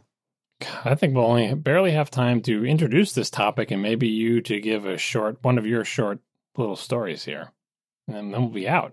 Oh, really? Are we doing Yeah. so? Wait, Oh no, I numbered and I thought I unnumbered because I figured you'd hate it. But You're it looks like it's. numbering it. You're right. I do hate it, but at least we can talk in numbers. Oh, I thought I changed that. I thought it I said. like to talk in bullets, but you like to talk in numbers. Well, I'm a mathematician. I study maths. Um, my reason for doing the numbering, like I thought it'd be kind of fun if we could do stuff like say to one another. This is called in band signaling. Mhm, mhm. So I say, I say to John Siracusa, I say, you know, I really love number one Mhm. as we record this. That'll change over time. we already established that. You did the seltzer thing. I really like number one. Mhm, mhm. Okay. All right. P trap. Oh my God. You're on, you're in fuego. But I'm also Mm. very intrigued by what you mean by number two. They're ti they're tied together, Are they? sort of. Yeah. Oh, wait a minute. Oh my God, you added more. Oh, oh, oh my God. Wait, you added five. oh my God, that's new. Okay. Okay. Okay. No, I didn't add five. You added five. Oh, I did that? Yeah, that was you. I did that? Are you sure when? When did I do that? Pretty sure. Huh. You sure? Check the change. Uh, we don't have time to check the revision history because it's because it's a web app. yeah, I'm going to check the changes. I already time stamped the previous one, one so I could see if you slipped anything in. Uh, I like number one. I like number two. I also like deedly deedly dee. So we got to do this from mini topics too. Yeah, no, we don't have time for minis. I think that mini might be longer. You wanna go straight let to me, one? Let me let me uh, let me intro number one. Okay. And you might have time for one of your bullets. Okay. Okay. As with so many things, Uh, we and go it- back to a Monday during COVID lockdown. Out comes a new Roderick on the line. New provocation. in the MCU, uh, this show is very much inspired by other uh, shows in the Marvel universe. This was a Roderick on the Line episode uh, where Roderick, God, you never know where he's going to go with these those episodes. He just starts talking, you end up in a weird place. Anyway, uh, in this uh, particular episode of Roderick on the Line, do you have the episode number handy? I will find the episode. It's probably two episodes ago. Oh, I gotta, episode will be in the show notes. it'll be in show Uh, notes. the- uh, I got to fix my forward on this. the main topic, such as it was, such as it can ever be on that program, wow. was Roderick telling a story It's uh, episode About- episode 381 slots in some imaginary future. I can tell from the show art. Okay. Um, telling a story about a girl he knew in high school who had an eliminator pin, a pin for the ZZ Top album Eliminator. Yeah. It was a pin, right? On her jacket. Yep. She's like a like a lab partner in his simple person science class. And uh, as with many of John's stories about his past, it, it, it wandered and came, looped back around and came back in on itself. How does he do that? John, how does he do it? How does he remember to pick it back up after 48 minutes? maybe he writes it down on a piece of paper like you do. Huh. You don't know what he's doing over there. He's got a hundred sided die in a box. He's got pieces of paper. You don't know. got a He's silver 20, ingot. 20 He's got a bunch of candelabras. Like swords, swords in an umbrella stand. Yeah, blah, how many blah, blah. tools available to him? Anyway, um, this was a story about uh, one, one of John's stories about things that he thinks about from his past, uh, things that he might uh, regret about his past self and his past actions, and how his life didn't turn out the way he thought it would, or took a different path to get to where he wanted to go anyway, and so on and so forth. Um, and this girl with the eliminator pin was a fascination for him for a whole bunch of reasons that themselves are fascinating. I don't want to go into. You should listen to the episode. But in general, this type of story reminded me of a thing I think everyone thinks about. Like we've talked about on the show before, how you'll, you know, replay uh, something stupid you said 20 years ago in your head as you're drifting off to sleep, or Mhm. think about something that happened when you were in middle school. The time in eighth then- grade when somebody said to me, "What do you want for dinner?" and I said, um, "I don't, I don't care. I'm expendable." Mhm. Like, we That happened, remember all those John. things. That happened in 1980. I still think about and, it. and those are the those are like little things, but there's they're like the larger sort of things, like in terms of interpersonal relationship. You think, you know, this person. Th- th- I had a falling out with this person, and like, and maybe you frame it one way in your mind, then maybe you become an older person. You think, "Damn, why did things turn out that way between us? Did how could I have done something different? Was Yeah, I like, sli- actually the like one in the sliding wrong? doors. Like what? What? How could this have been different if I handled it differently or better? Yeah, or or like if if I could go back with everything I know now, would it have turned out differently? Was I actually the villain in the story? I thought I was the hero. I thought I was wrong. But as time goes on, I look back on it, and I say, you know what? I think I might have been. Are we the baddies? Are we the baddies, Hans? I, I, I may not be the villain, but I, in my stories, if I'm honest with myself, I, I may not be the villain, but I definitely sucked. Yeah, and you can think of like you know what have you learned from this and regrets. Like part of this John story was like uh, that this this person who he you know was uh, became friends with, but like kept at arm's length for so long because she was in the wrong crowd and disappeared from his life partly because of that reason. Mm-hmm. And he thinks about uh, where everything had gone and what the foolish things that keep people apart at that time in life and how how they were the wrong priorities but seemed so important at the time. But like And part part of the beauty of the story, I felt like was, and you should listen to it. It's a good show.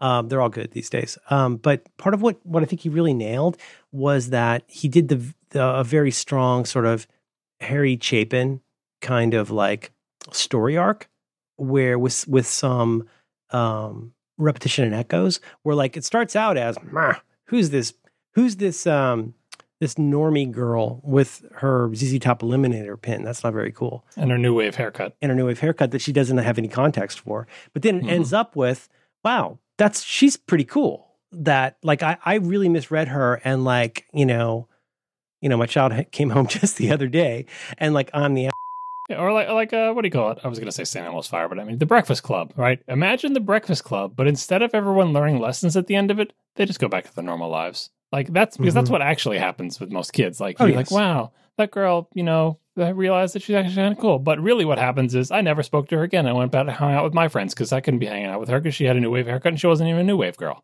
Mhm. Right. That's you kids are stupid, right? So instead of us all learning important life lessons and never going back to our cliques, everyone just goes back to their cliques and continues along the dumb path that they had set for themselves. just got to get back to the normal. Everybody loves getting back to normal. Yeah, because that's anyway. Uh, later in life, when you may be dwelling on these things, you may think, you know, how how young and foolish you were. And also, I think part of part of John's story, they didn't hammer on this too much, but it resonated with me, is the the wistfulness of like, what if I had acted differently? Yeah. Would that have the sliding doors thing? How would that have changed the entire course of my life if I had decided girl with the eliminator pin, even though she's not in the in group and isn't cool, and I should stop obsessing over the girl who I dumped for also stupid reasons? See, it's the same episode that you know instead of uh, fretting over her, instead of deciding I'm going to be a professional drinker, like all sorts of things that could have gone differently in John's life if he had Yeah. not uh, let the girl with the eliminator pin depart his life. and I, and by the way, I would add for in John's story, well, this is just my me projecting, but like the whole idea from as with any story that John's tell you, you are you're keenly listening and a- attending your own internal BS meter to figure out how Mhm. how things are going. The part where uh, it's clear that they liked each other, I can believe that with John. But in any story in my own mind, you're like, hmm, Mhm. you liked her. Hmm. Anyway, uh, like and that's the day that I realized I liked her, and she probably pretty definitely liked me. yeah, because who wouldn't? Because Um, who wouldn't?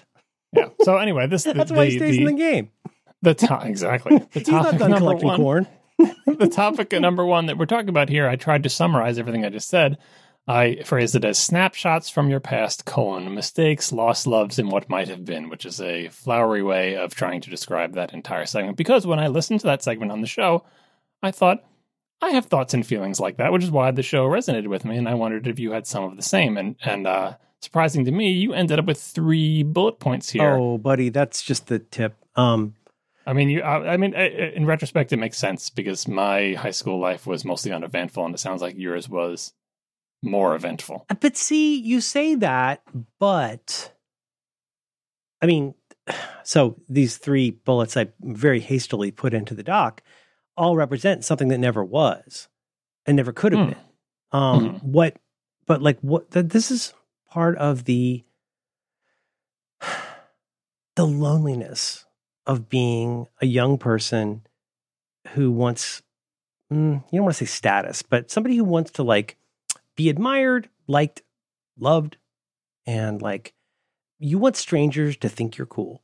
Like that's what a lot of us wanted when we were young, and like how like utterly unattainable that was, and how uh, just just listening to the um, blank check episode about AI and talking about you know one problem with you know the Haley Joel Osment character is like he requires love like he wants love so much that it makes him unlovable which is a pretty classic non-robot problem you know the the needier you are the hungrier you are the thirstier that you are the less attractive that you are to other people but like there's it's it feels like the way out of this situation well i'll speak for myself when i was younger it felt like the way out of this was through things like big gestures or like important signs. You know what I mean? Like you're you're looking for anything. You're just you know uh, uh, pissing on a spark plug to try and find out like what is it going to take for me to find an outlet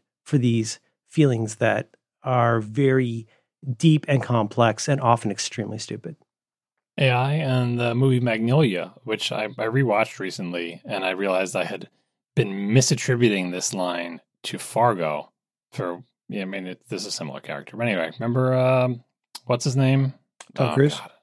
Jason No. Robards, Guy with the braces. What the heck's that actor's name? uh, PSH, Philip Seymour Hoffman. No, he doesn't have braces.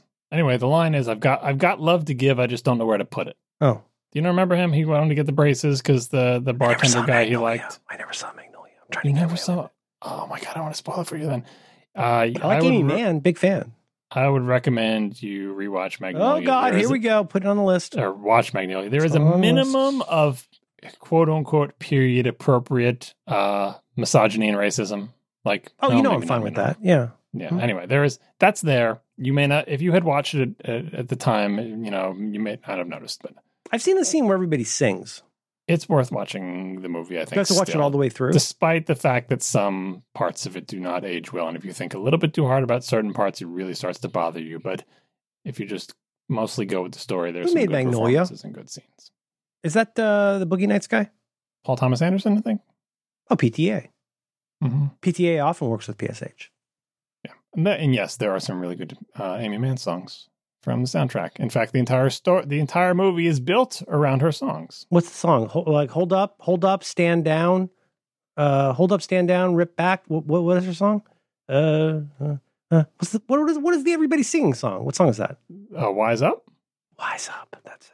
It's also got uh, Doesn't have Save Me. That I've loved you. We've Oh. got her her cover of uh I don't know if it's her cover. No, it's got logical song in it. It's got Save Me, which is her original by her. Oh, Anyway, it's so good. She does no. She did, well. She has a really good uh, Badfinger cover of uh, Baby Blue. Might be in it. So yeah, it's an entire movie built around uh, some amazing songs with some right. slightly problematic plot points. But other than that, really Mhm. good performances. I would recommend. Anyway, there's a character in that says, "I've got love to give. I just don't know where to put it," which is a distillation and a moment in the movie that matches up well with what you just described. Similarly to the character in AI. Yeah, but put a pin in that because I want to come back to that. My my problem was like I've been corrected. I've been double corrected on this over time, but um, the scales fell from my eyes in the road on the road to, to Damascus when someone said, you know, um, the true actual love, like true love, uh, is caring about the other person more than you care about yourself. And I've been informed reliably by several people in the community that that is codependent. And I said, okay, cool. But I think true, just just to make the point, I think. Uh, sorry, I bummed you out with that in, that uh, idea, but it really is true. There's a big difference between a me centric love and a you centric love. The me centric love is like, what can you do to fix me, to fulfill me, to complete me? versus the you centric love of it doesn't even matter if you know what I've done to try and make your life better. And I, I still that's still such a governing principle for me. Like would I if I would I do this if I didn't get any credit for it? Would I do this just because I really want that person to thrive? And it's so different from the whole like you have to get into my life now in order to make me less of the person I don't want to be. Yeah, I can see where you get the where you got the double turns out on that one because I know I know where you're coming from. Uh, the biblical quote, and that basically, if you were raised, uh, I was going to say raised Catholic, but anyway, raised Christian, Mhm. at some point you would have been presented with ideas that that more or less sum up to something similar to that. But the codependent people are also right in that, in practice, when people try to manifest that, they are very convinced that what they're doing. Mm, the codep- the co- codependent people are smart. I don't know if they're right. No, they, they are because people. Here's what it is: like people think they're But doing. like, how do you get how do you get that man? How do you get a man over the hump? Like, how do you put it in terms? And I know this, this maybe this is analogous to the whole like I have a daughter problem, but like, how do you get a guy over the hump of saying like how do how do I move this this man who would like to be better from everything I do? I do it for me to like I want a role in helping make your life better.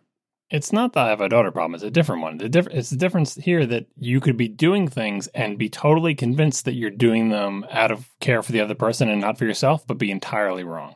Like you are absolutely convinced, like, no, you don't understand. I'm doing this Hmm. thing because I care more Well, about them uh, than talk- myself. Talk, about that. What what does that mean? That's that's the codependence thing where you you are Okay. you are convinced like look I don't even care. Um it's all about you it's not about me and really believe that in your heart of hearts but be wrong. Be doing things that are in fact serving a need within yourselves and, and not helping the other person at all despite your protestations and fervent belief otherwise right Okay. that's that's what I assume the people who push back on that All right. I don't I don't I don't want to bog us down, but I would like to return to this. yeah, but anyway, it's not it's not the idea is wrong. It's that the implementation is flawed. Like it's too easy to fool yourself into thinking you're doing that, but you're not. Right. So that's that's where I think people are coming Well, from. but I mean, like, isn't that isn't that a little like beginning every wedding with reminding everyone that forty nine percent of of uh, marriages end in divorce? Yeah, I mean, yeah, it's it's a bummer, but also it's such a common a common trap. It's such a common thing that happens, especially with you know young inexperienced people who haven't been in a lot of relationships. That it's it becomes a trope, and it becomes like, look, we've, this is not people's first rodeo. Let me just tell you ahead of time. Mhm. Uh, you know, and you're right. You, in the wedding itself, you're probably not going to say that, but the fact is, lots of weddings do end in divorce. So it's the type of thing, you know. Well, there's lots of true things that aren't appropriate for a moment, and I- I'm just trying to say that, like, giving somebody a mental model for how to suck less is better than no model. Right, but uh, some models are kind of like an attractive nuisance, where they they are they're very appealing, and if you subscribe to them, you are just signing up to fall into a trap that millions of other people have fallen into before. and and then they become your your favorite cognitive bias.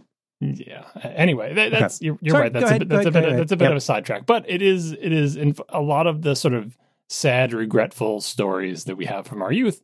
You look back at them and you realize, oh, you you fell into such a cliched trap. Like look look at look at younger version of me doing a thing that millions of younger people have done before and thinking exactly the same things that they thought at the time. And only in retrospect, and sometimes it takes a long time because retrospect, like I, I feel like looking back on your past, for me anyway, seemed kind of go in phases where at a certain point you're like forward, forward, go, go, go, no Mhm. time to look back. And at a certain point, your past starts to blank out a little bit, like it doesn't exist, and all there is is what's before you and what you're doing. And and during that time when it's blank, the past isn't any different than it was before. It's not better or not worse. You're just not thinking about it or examining it. It starts to disappear. And then at a certain point, as you get older, at least as I got older, I had occasion to look back at that past, which previously almost didn't exist. Like it was a blind spot. And then you look back and you're like, oh, that's still there.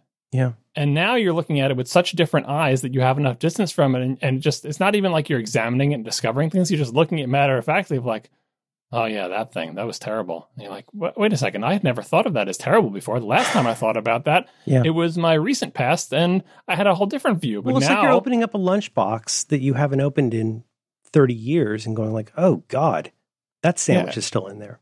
And it's and, and for most times it's not a detective story. It just looks so different than it did before. And for me for the blank spot for me it's like well i hadn't even i hadn't even i haven't thought about this in decades. But now that i think about it it's so obvious what it is. And i'm like is this the same memory as i as the memory i had when i was 22 yeah it is but it looks looks very I thought we shot coverage for this.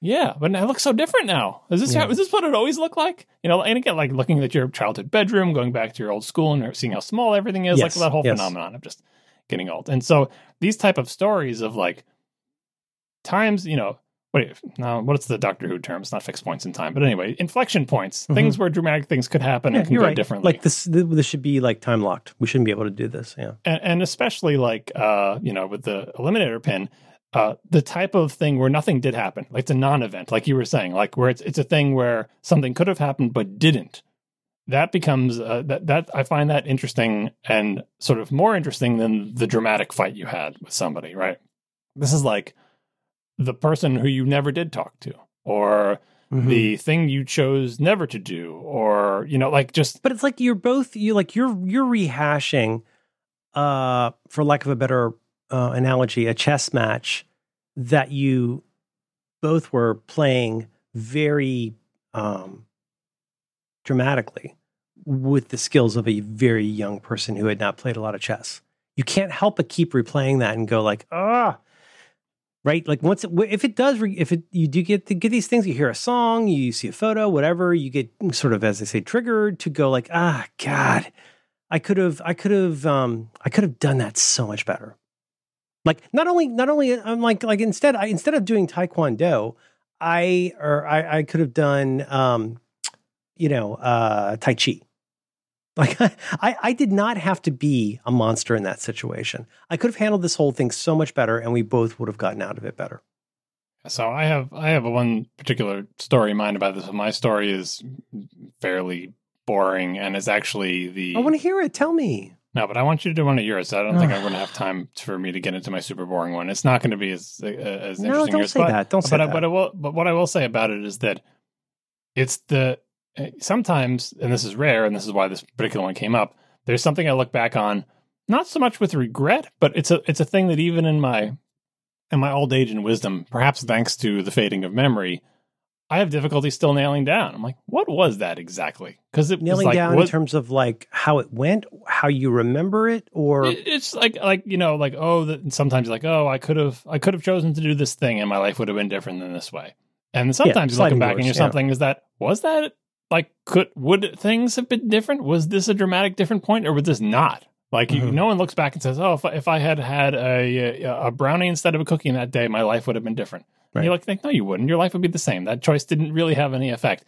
But the, my particular story is about a situation where it's just something like it's like a little itch in the back of your mind. You're like, was that a thing or was that not a thing? And Mm. you're so distant from it that you can't really go back to the tapes, right? And so that that's all I have is my little tickle of, of the, the closest I have in my. well, especially because you're you're replaying these like already shop worn Memorex tapes of that, and like you have to ask yourself, like you know, like they say with memory, every time you replay that tape, it gets a little Yeah, bit ex- muddier. Yeah, Exactly, and it's Yeah. the type of thing. It's like, you know, is, have I played it too many times and now it make, turning into something it totally wasn't? And again, am I am I am putting value into putting so all this import into a thing that took place that didn't? have Anyway, that that's mine, but I don't want to tell it today. But you have three bullet points here. Come on, this I would- is your I would love- topic. Don't do I- this. But you have three bullet points. I but would love for you to pick. that's pick. just off the dome. I would love for you to pick one of them, God please, damn and tell us about it. Just one. You got three. Okay. Um, I'm looking at the lyrics here for a, a song from a band that I really adore called Of Montreal. And uh, from their wonderful album, Hissing Fauna, Are You the Destroyer? Yes, that's the name of the album. Uh, the kind of tentpole song on this very difficult, painful album is called The Past is a Grotesque Animal. And it begins like this The past is a grotesque animal, and in its eyes you see how completely wrong you can be. And that's uh that's that's that's me going through the card catalog of my just dumb youthful stupidity run. And okay, so I gotta go on. All right, so let me get to the funny stuff and the haha. Um, it has never. How can I put this? My entire life, as long as I can remember, uh, I have been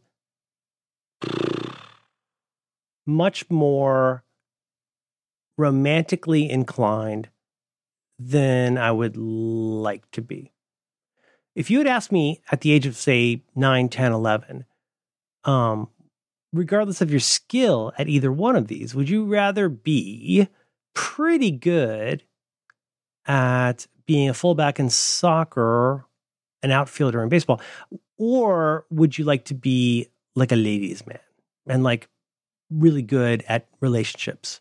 And like in retrospect, I would go, God, please let that guy have a sport. I'd be so different if there was something to occupy me physically and mentally. I was an only child and I was easily smitten. Like the the great Chet Baker says, I fall in love too easily. Like since the age of five, maybe, like I've I've fallen for girls so hard. Which is, you know, probably fine, probably normal, probably healthy. What was not healthy for almost all of my life into my adult life was how well that theoretical interest in those people was reflected in how I treated them.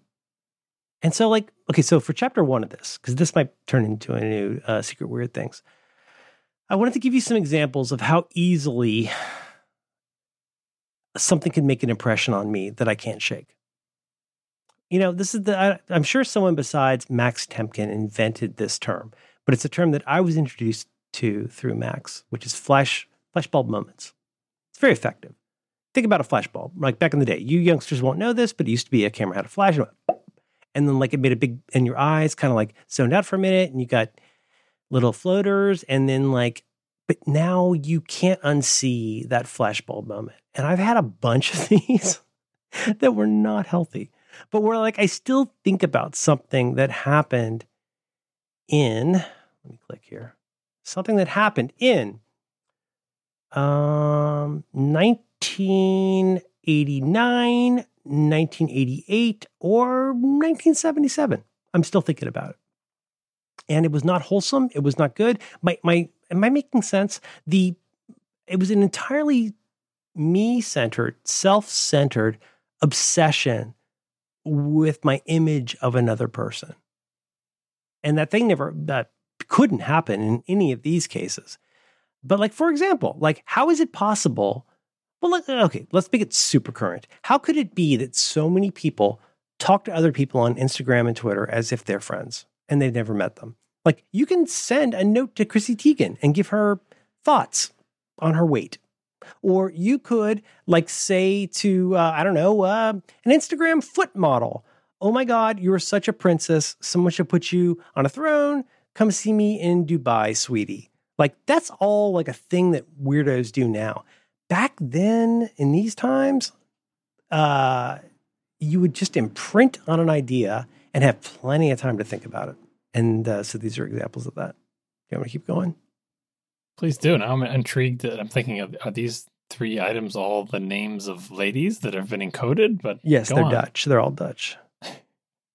the past is a grotesque animal, and in its eyes you see how completely wrong you can be. Um, my mom sold I'm going to do one, and then you must you must you throw me the head, I throw you the whip. There's no time to argue. You've got to give me one after I give you one. I only have one, and it's not going to fit. Jesus so Christ, John, it's your topic. I know. Okay. Um. Circa. So I mean, I would I would crush so goddamn hard on people. Crushes in the mist. Like I would crush so hard. My first kiss was in third grade with Sherry Edwards. We were in third grade. It was a fire drill. We were crouched and she kissed me. And nothing's been the same since. I'm a wreck. I have no libido today, but for the longest time, I had something worse than a man's libido, which is a man's desire to be loved by the person that he loves.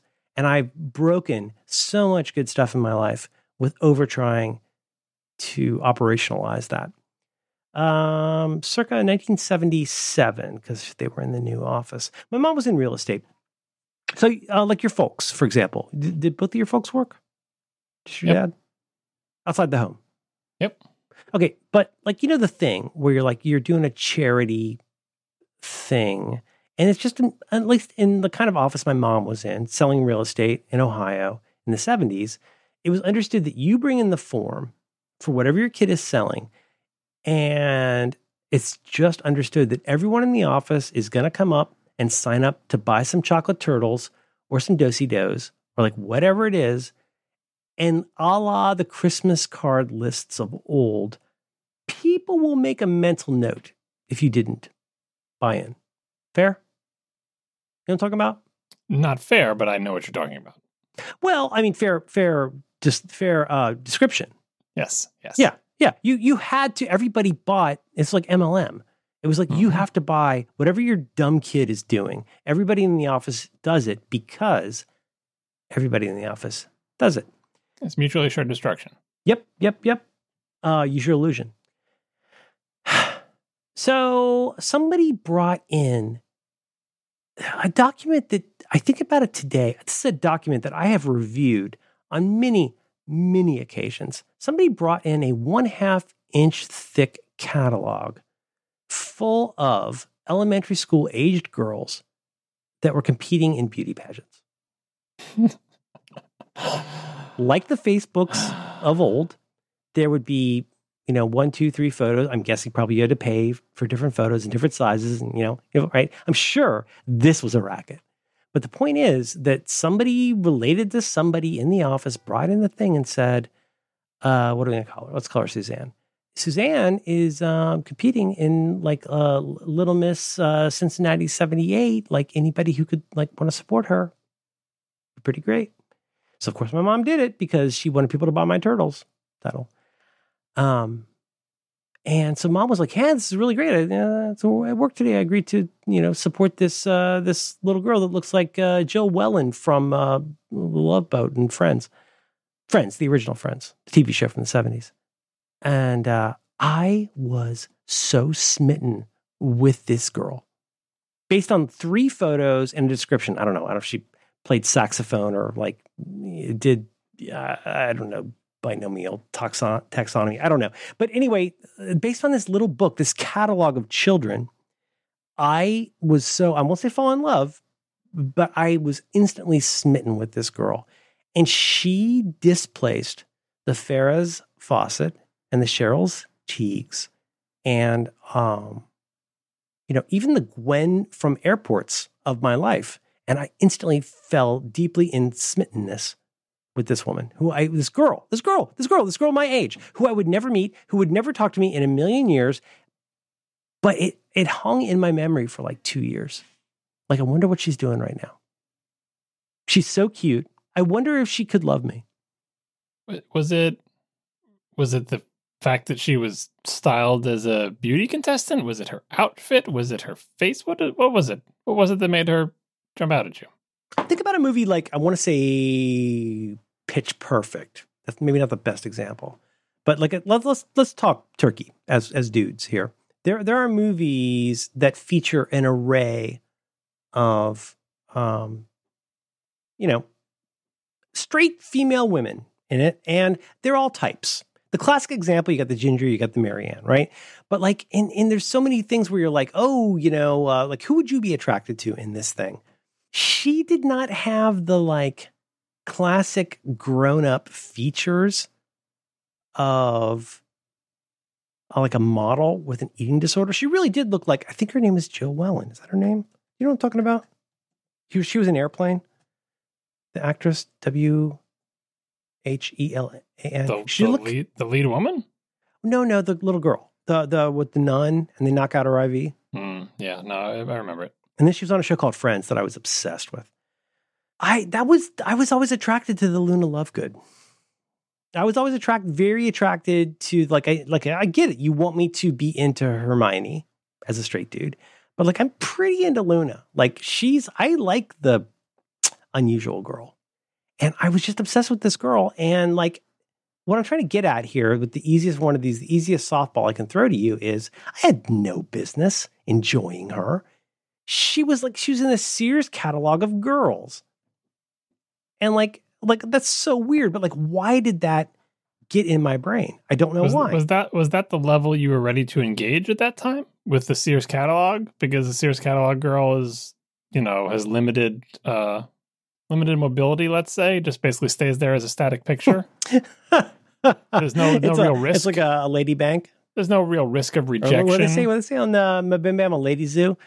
Um, I don't know what it was. I mean, like, for okay, so first of all, also, like in your childhood, I imagine, like my childhood, we didn't have thousands of books in the house or pieces of reading material. We got Reader's Digest, we got Time Magazine, we had a handful of these, we had some self help books, we had some atlases, but like I had read every book in our house, like every book in our house, and I had looked at every catalog in our house. And when mom brought this thing home, this little like printed out paper lady zoo, like, of course, I looked through the whole thing. There were girls who were a term I, I would personally not use, hotter. There were like girls who looked more like a grown lady that you would be attracted to, like a Farrah Fawcett. But in this case, it was like my mom had sponsored this woman. This you, had a, woman. you had you had a connection. I had a theoretical connection. Okay, I've said enough.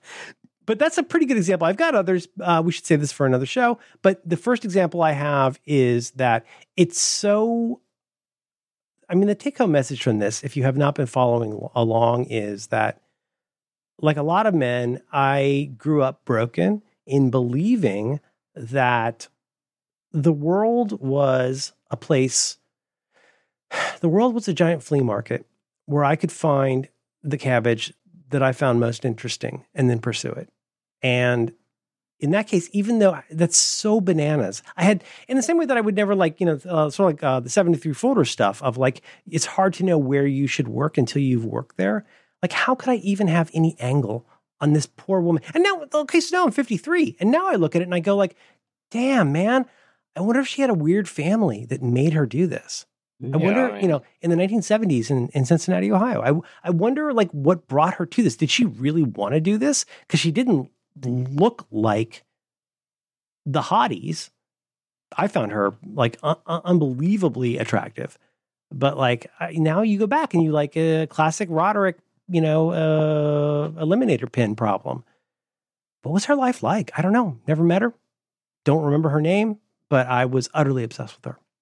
And you still find yourself thinking about her now when you do. Only because you said something. When all right, if she enters your mind, like it, what, where does she get binned? Like what is the? How does she categorize? What is she filed under? Well, she's much. You're, thinking back wistfully. No, no. Like every memory, it's covered in shame. Is it looking into the eyes of the grotesque uh, animal? The grotesque animal. Kind don't of. I messed up. That messed up the lyric. No, you're good. Don't worry. Don't worry. You should start a Yahoo site about it. Um, no, I. Uh, it was more like I. I look back at that now and I'm like, oh man, I was such a bonehead. I know I'm not allowed to think that love means caring more about the other person because it's codependent, but my goodness, that would have been such a useful model for me. And just just from a tactical standpoint, for so many years, it would have been so useful if someone had said to me, "There's so many things I wish somebody had taught me when I was 13 that I had the ears to hear." And one of them is like try to do more for other people than you do for yourself. And like that, would be the most bananas idea in the world. But no, she was like it's almost like a not well. It was in my how does one say? Is in it was in my pre-manual manipulation years. So that catalog never served me well at sea, but um, it was worse than that. It was it was like my heart ached seeing this woman. But like the thing is, she's one of a, like a hundred people that I had this feeling about, including some of these random strangers in Florida that I'll tell you about probably in the next episode. You know, but but the, the the shameful part to me, the reason I'm covered in shame is like when I look back at that and I go like, hmm. I mean, even in a pre-masturbatory Ohio boy, it it's it's kind of shameful how much I um obsessed over people at a distance. Please save me. I mean, it kind of sounds like uh, you got love to give. You just didn't know where to put it. Like you're looking, looking, Looking for love in all the wrong places. That's leaves with Mary. Windshield wiper slapping out a tempo. looking for love in several wrong places. That's You know with Mary. Um, yeah, like this. I mean, th- when I think of this story, I'm thinking of it as it's a story of a young person, right? It's a story of of And just just to be clear, of the three I put in the doc, this is the least objectionable. Yeah, this is, this is you're being pulled in a direction, right? And the direction turns out to be a dead end, but you just thunk right into the end of that maze anyway. It's like this, this path leads down this thing, and you know anyone from an outside perspective knows that's that's not going anywhere. But you are Yeah. you are led along by these feelings that you have, and, and you know against your will, practically Mhm. led in this direction, led to look at this picture, to think about it, and boom, right into the dead end that is the three photos of the person you're never going to meet in a catalog that your mom brought home from work. Yep. Yep. Um yep. I I continue to believe that well to quote the great uh, Peter Shaffer in his wonderful play Equus, moments snap together like magnets. Like you don't get to pick what's meaningful in your life. And isn't that more the pity? Like, wouldn't it be great if you could pick what was an important moment? Like, i- unless you're one of those people doing a TED talk and lying, like the things that mm-hmm. actually made you who you are are so much more horrifying. Like it's more it's fun to go like, you know, when my fourth company failed and I became a mm-hmm. hedge fund, you're like, that's when I really realized the importance of family. Thank you. No, it's like you failed a bunch and then you failed last and then you made a career of talking about failing. Now, if we're being honest with ourselves, like we're just we're all such a conglomeration of broken, uninformed decisions based on emotions, which can can be good. I mean, some of those can be good. Sometimes you jump off a cliff and it's really good. Other times it's, you know, it's and you Louise, and you wish they could have just gotten like an efficiency apartment together somewhere. Yeah, I think that's a, an interesting way to to to frame this. Uh, is that like it's yeah i i think for most regular people the stories of your life that led you to conclusions that helped you grow are not stories that you're proud to tell Right. that you wouldn't want to give in a TED talk, right? Like Mhm. that and like you said in the TED talk they're going to say here's a story, maybe a story about failure or mistakes, but they're like they're noble failures. They're honorable mistakes. They're not stories that you would be ashamed of, right? Right. And in reality, I think a lot of people, probably maybe everybody, if they make any progress, it's through stories that you would not want to retell because they reflect poorly Oh, on totally you. agree. And they're examples of you. I mean, your story is not, you know, doesn't reflect poorly on you as a person, but like, No, no, no. I, I actually, I totally agree with you though. But like, I think of almost like somebody being on a really harrowing roller coaster, and like they only accept interviews from people when they're at the top of the hill. We we never hear the part where they're screaming. We only hear the part when they're higher than everybody else, and that's that's a really incomplete idea of what life is actually like. Because sometimes you know you make you make you make one dumb decision with the wrong personality and you end up thinking about it for years and you're like what was i doing so for, th- for this particular, for the catalog thing, Yeah. um, in, you know, so you've got, you've got your older person's perspective. Even when you were a kid still though, eventually you set that aside for the next thing that was going to draw your attention. Did you, did you look back lisa lisa hughes yeah Did you look back on the catalog thing with a different perspective, even within you know a few months, a year of it uh, of it being a thing? Like, did you did you have a different perspective on that as a kid? Like, how did you know how like when you're a kid and you're you're getting older, you look back at things you did when you were ten, and now you're Yeah. eleven, you're so old, and you Yes. you know how silly you were. Like, wise did you you're very wise did you have any Yeah. kind of perspective on that? You know, when you were still a kid. no like just basic first order i'm older and smarter stuff of like that's so crazy that's like when i was cutting pictures out of tiger beat magazine and putting them on my wall Set it aside as a kid thing, but not Mhm. just not subjected to further you know deep neuroses and analysis. I knew, I've known for years that I, um, uh, I've known for years, I've known since I was a very small child that I really wanted another person. I mean, it's almost like, uh, Hedwig, Hedwig and the An- Angry Inch. It's almost, I mean, like th- that move. That's a much more profound musical than my life is. But I, I've, I've been that person looking for their other half. Like I've, I've spent so much. There's a reason I'm a serial monogamist. Every single person I've ever been with is the person I will be with for the rest of my life. Full stop. Can't the show there. No, you must give us now. To you must solve my riddle. You gonna do one? Oh, looks like we're almost out of time. Oh, wow. That's so convenient. Thank you so much for everybody I'll- coming I'll- out. Merlin Mann, we want to say thanks for coming out tonight.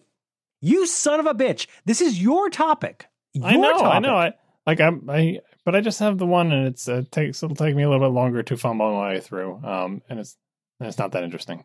Maybe this will give us time to generate more of these because I have some sub bullets Yeah. where I wanted to talk about um, more general regrets and decisions I, I I want to talk about decisions I could have made better, uh, given that I knew more than I thought I did at the time, and I could have done better. I want to talk about uh, several situations where I could have been much kinder to good people, and I do have two more anecdotes about falling in love with strangers in Florida. you should add those to the notes so you don't forget them. That's why you write things down. Um, they're already they're already in there. Those two, those that encompasses everything you just said. Those two bullets. there are three bullets in the dock, as far as I'm aware, unless you've changed it. Mhm. Um, I've got. Well, these numbers are confusing. I don't know why you did this. you got 70s pageant sponsee. Mhm. You've got Lil General, Lil, Lil General handcuff lady. And Mhm. you've got early morning South Trail pedestrian. Those are both from college. These are all uh, objects of your impotent desire. I don't know. I'm trying to find a find a pithy Objects, phrase. really? They have a name. Little General handcuff lady. Beauty pageant contestant photographs in a catalog. These all sound like things. I don't know if you ever saw um, Slacker, but this, the way that the characters are named in Slacker, the the credit for an actor in Slacker is is not. Is sometimes their name, but it's usually what they were doing. Mhm.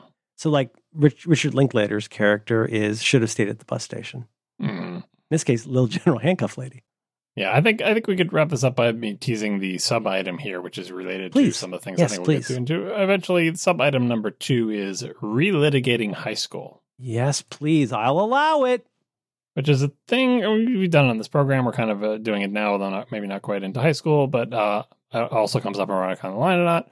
A lot. Uh, relitigating means as if as if they're these are court cases. You know, Mhm. people versus you, you versus jocks, whatever. Oh, so like it's like somebody has accepted at Elm Bank for an appeal. Like we- Right. we're gonna Like, rehear was- this. We're gonna it rehear was high established there had been a verdict. Yeah. right? Yeah. Every you know, found guilty, found not guilty here on these charges and those charges or whatever. Right. You know, or you know, I, I don't know, if relitigate. I don't know anything about the law, but like, say maybe you're already in jail for it, or maybe you're already free for it. Maybe it happened 20 years ago, and that at some point, You're saying what if what if high school won all of its appeals and your high school experience gets a new trial? yeah, and the the practice of relitigating, and I say it as high school, and I think there is definitely a focus on that of like relitigating formative events, usually in your adolescence, as a thing that is that, that draws people to it. Like that you see a lot of people, if you have listened to enough podcasts or people musing about things, it's not just a midlife crisis thing for old people like us. It's Mhm. a thing that you see at various, you know, in people in their 20s and their 30s and their 40s, and if it just will return to things from that period Yes. and relitigate them. Sometimes they're the prosecution, sometimes they're defense. Right. Sometimes it's just your it's CSI, right? And you're investigating the carnage to see if there's new evidence, right? Sometimes Yes. it's a cold case. Uh, and I see this activity a lot. And I, you know, the two things I wonder about it is, first of all, why do people do that? Now, obviously, there's obvious reasons why, like you know, being, being your formative years or whatever. But like, why, why do people succumb to the things that make it desirable to do that? And and the, the second thing is why, like, why do they enthusiastically engage in it. So they allow themselves to be put into it, and sometimes it seems like it's a thing they want to do, like that they think it will help them on their path forward. Now, I'm not saying it won't, like, but but like, I just I wonder about that. I don't think this is over much complicated. It could be, but like I'll give you a, a quick take on that. If you are 48 years old, um, and otherwise neurotypical American, if you're 48 years old and you've never been to a Disney property, how pumped are you to go to a Disney property as against somebody who went to a Disney property not as often as they would have loved when they were a kid, who's now that same age. Well, I mean, that's that's a no-brainer, right? The person who like has that connection with having been happy at Disney as a kid is going to be really excited to go back. And there's all kinds of facets. Like my kid and I right now, like they don't tell you this, but one nice thing about having a kid is sometimes they surprise you with how cool they are. She's suddenly gotten into Beastie Boys because of Star Trek. And now we're going back and forth about Beastie Boys. We're texting each other. We're sending each other links. And like we're having this like whole great time about that. I think it's a similar thing when you grow up. We know that the the the memories that get encoded between I'm going to say age 5 or 6 and age probably 16 are some of the strongest memories you will ever ha- have. Like every year felt much longer than a chronological year. Whatever songs you loved when you were 14 are the songs you love now. Don't even lie. Like you you your musical taste got set at around age 14. There's the old joke that the, back when they had stores at the mall that um, sold organs, every good organ demo guy knew to when he saw mark coming, he saw somebody coming through the mall, coming through the rye, he knew to play, he, he knew to estimate that person's age and play a cheesy organ version of whatever was very popular when they were 18 because we are all our memories are all easily triggered. Like we all can instantly reconnect with at least our memory of that feeling. That is indelible you you can't i don't know how you walk away from that without a lot of therapy or like you know some giant giant pills Yeah, the the relitigation aspect of it that that kind of fascinates me is the like it's not even so much going because relitigating implies that you you think that the way it was originally litigated might have some problems. Like we have to relitigate it. We have to check again. Hmm. Is that actually true? Is that actually right? Am I actually was I the hero of that story? Is my recollection of that the way it actually went? Or is there is there something for me to be learned from that? Part of it makes me think this is just because of my life and like the way, you know, the, the boring sort of typical life that you're supposed to have where you do all the right things and you get into the thing. Like the the the phase of birth until like getting married and, and having kids and a house and like all the sort of you know typical nuclear family whatever um, thing that phase is fairly short if you stretch out the typical life expectancy. And then the whole back half of the life is like okay well you've done all of those things. And there's a spirit of stability where yes Mhm. you're raising your children and they're leaving or whatever but like it's not as tumultuous. It's not the big uphill climb. So once you get into that plateau before the downhill when you get super old and everything but like in the sort of plateau phase not so much exciting is happening but that exciting past is always there and just replaying the past is one thing but relitigating it i think maybe Mhm. is the more neurotic version of that which is let's revisit uh presumably we have new wisdom let and i'm not currently being presented with this much drama so not only do i want to look back on these dramatic indelible flashbulb memories but Mhm. maybe i want to relitigate some of them maybe i want to like especially if you're if you're you know having difficulties in your current life where you're like I, you know i should be happy everything's fine but i'm i'm not is there something in my past that's festering and like sort of But like this is this is like practically a genre in art. It's practically a genre in like fiction, uh, especially with like TV, movies, books. This could be Citizen Kane. Like this could be Citizen Kane. I think is a pretty good example of this. But it's Mhm. like there is some kind of little. Um, I'm kind of minimizing it here, but there's some kind of a little bee in my bonnet about how I got how I am, which is as some of our listeners may know, the reason we've done this show. How did John and Merlin get this way? You got to be in your bonnet about how I got this way. You take that and lay that right over the sense of extreme, the intense feelings that you felt at a certain age. Like whether that's the feelings of like usually like rejection, sadness, loneliness, uh, short-lived victories. Like some of the strongest feelings you ever had were in puberty, and I'm so sorry that that's the case because that's what you imprinted on. You imprinted on your idea of like this is this is feelings, this is life. And then like then years later you get to if you're fortunate enough to have the leisure time to even have bad dreams about it, you go, "Oh man, I screwed the pooch on that." Like, "Oh my god, I could have done why didn't I or like uh, you know, like the again to invoke the McElroys again, just ask her, dummy. Like if you want to go on a date, ask her on a date, but don't do it while she's at work. Like, but you know what I mean? Like that that extreme regret we feel about like what we could have done that could have made this good. Um, that's the sliding doors part that's difficult. What are you going to give me tonight? What are you going to give me? You can't leave until you give me something. Uh, one more point on, on this that made me think of when you were Ah. talking about this the, the, with the relitigation. I feel like the the plateau and the looking back at the more tumultuous period. I don't have very few examples in my life that I have any connection to that I can map this onto that are non fictional. But the I'm, one, I'm I- like a raccoon with my little black hand in the know, in the trap. the closest one I can think of is like uh, so John Roderick. We just talked about him because his twenties were more tumultuous, let's say, than the average twenties. Yeah. fair to say. For sure. Uh, yep. For he sure. often he often relitigates his twenties. Oh yes. And it really relitigating high relitigating high school for sure. He sure does that I, because I feel like Roderick on the Line is is not simply a documentary about John Roderick, but it's the director's cut of that documentary.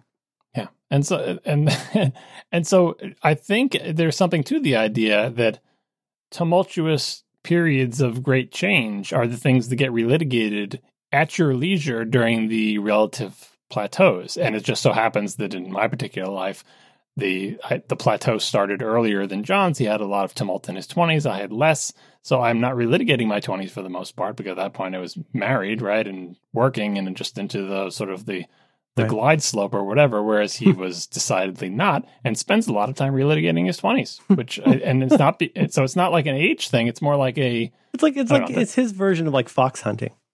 He's arrived, you know. Now he has time to relitigate high school.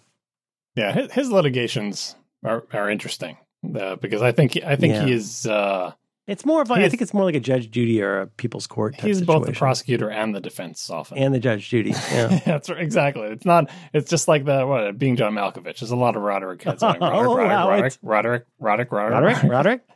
Saying he's a Pokemon. Doesn't always know how to pronounce his own last name, but that's okay. He's allowed to have alternates.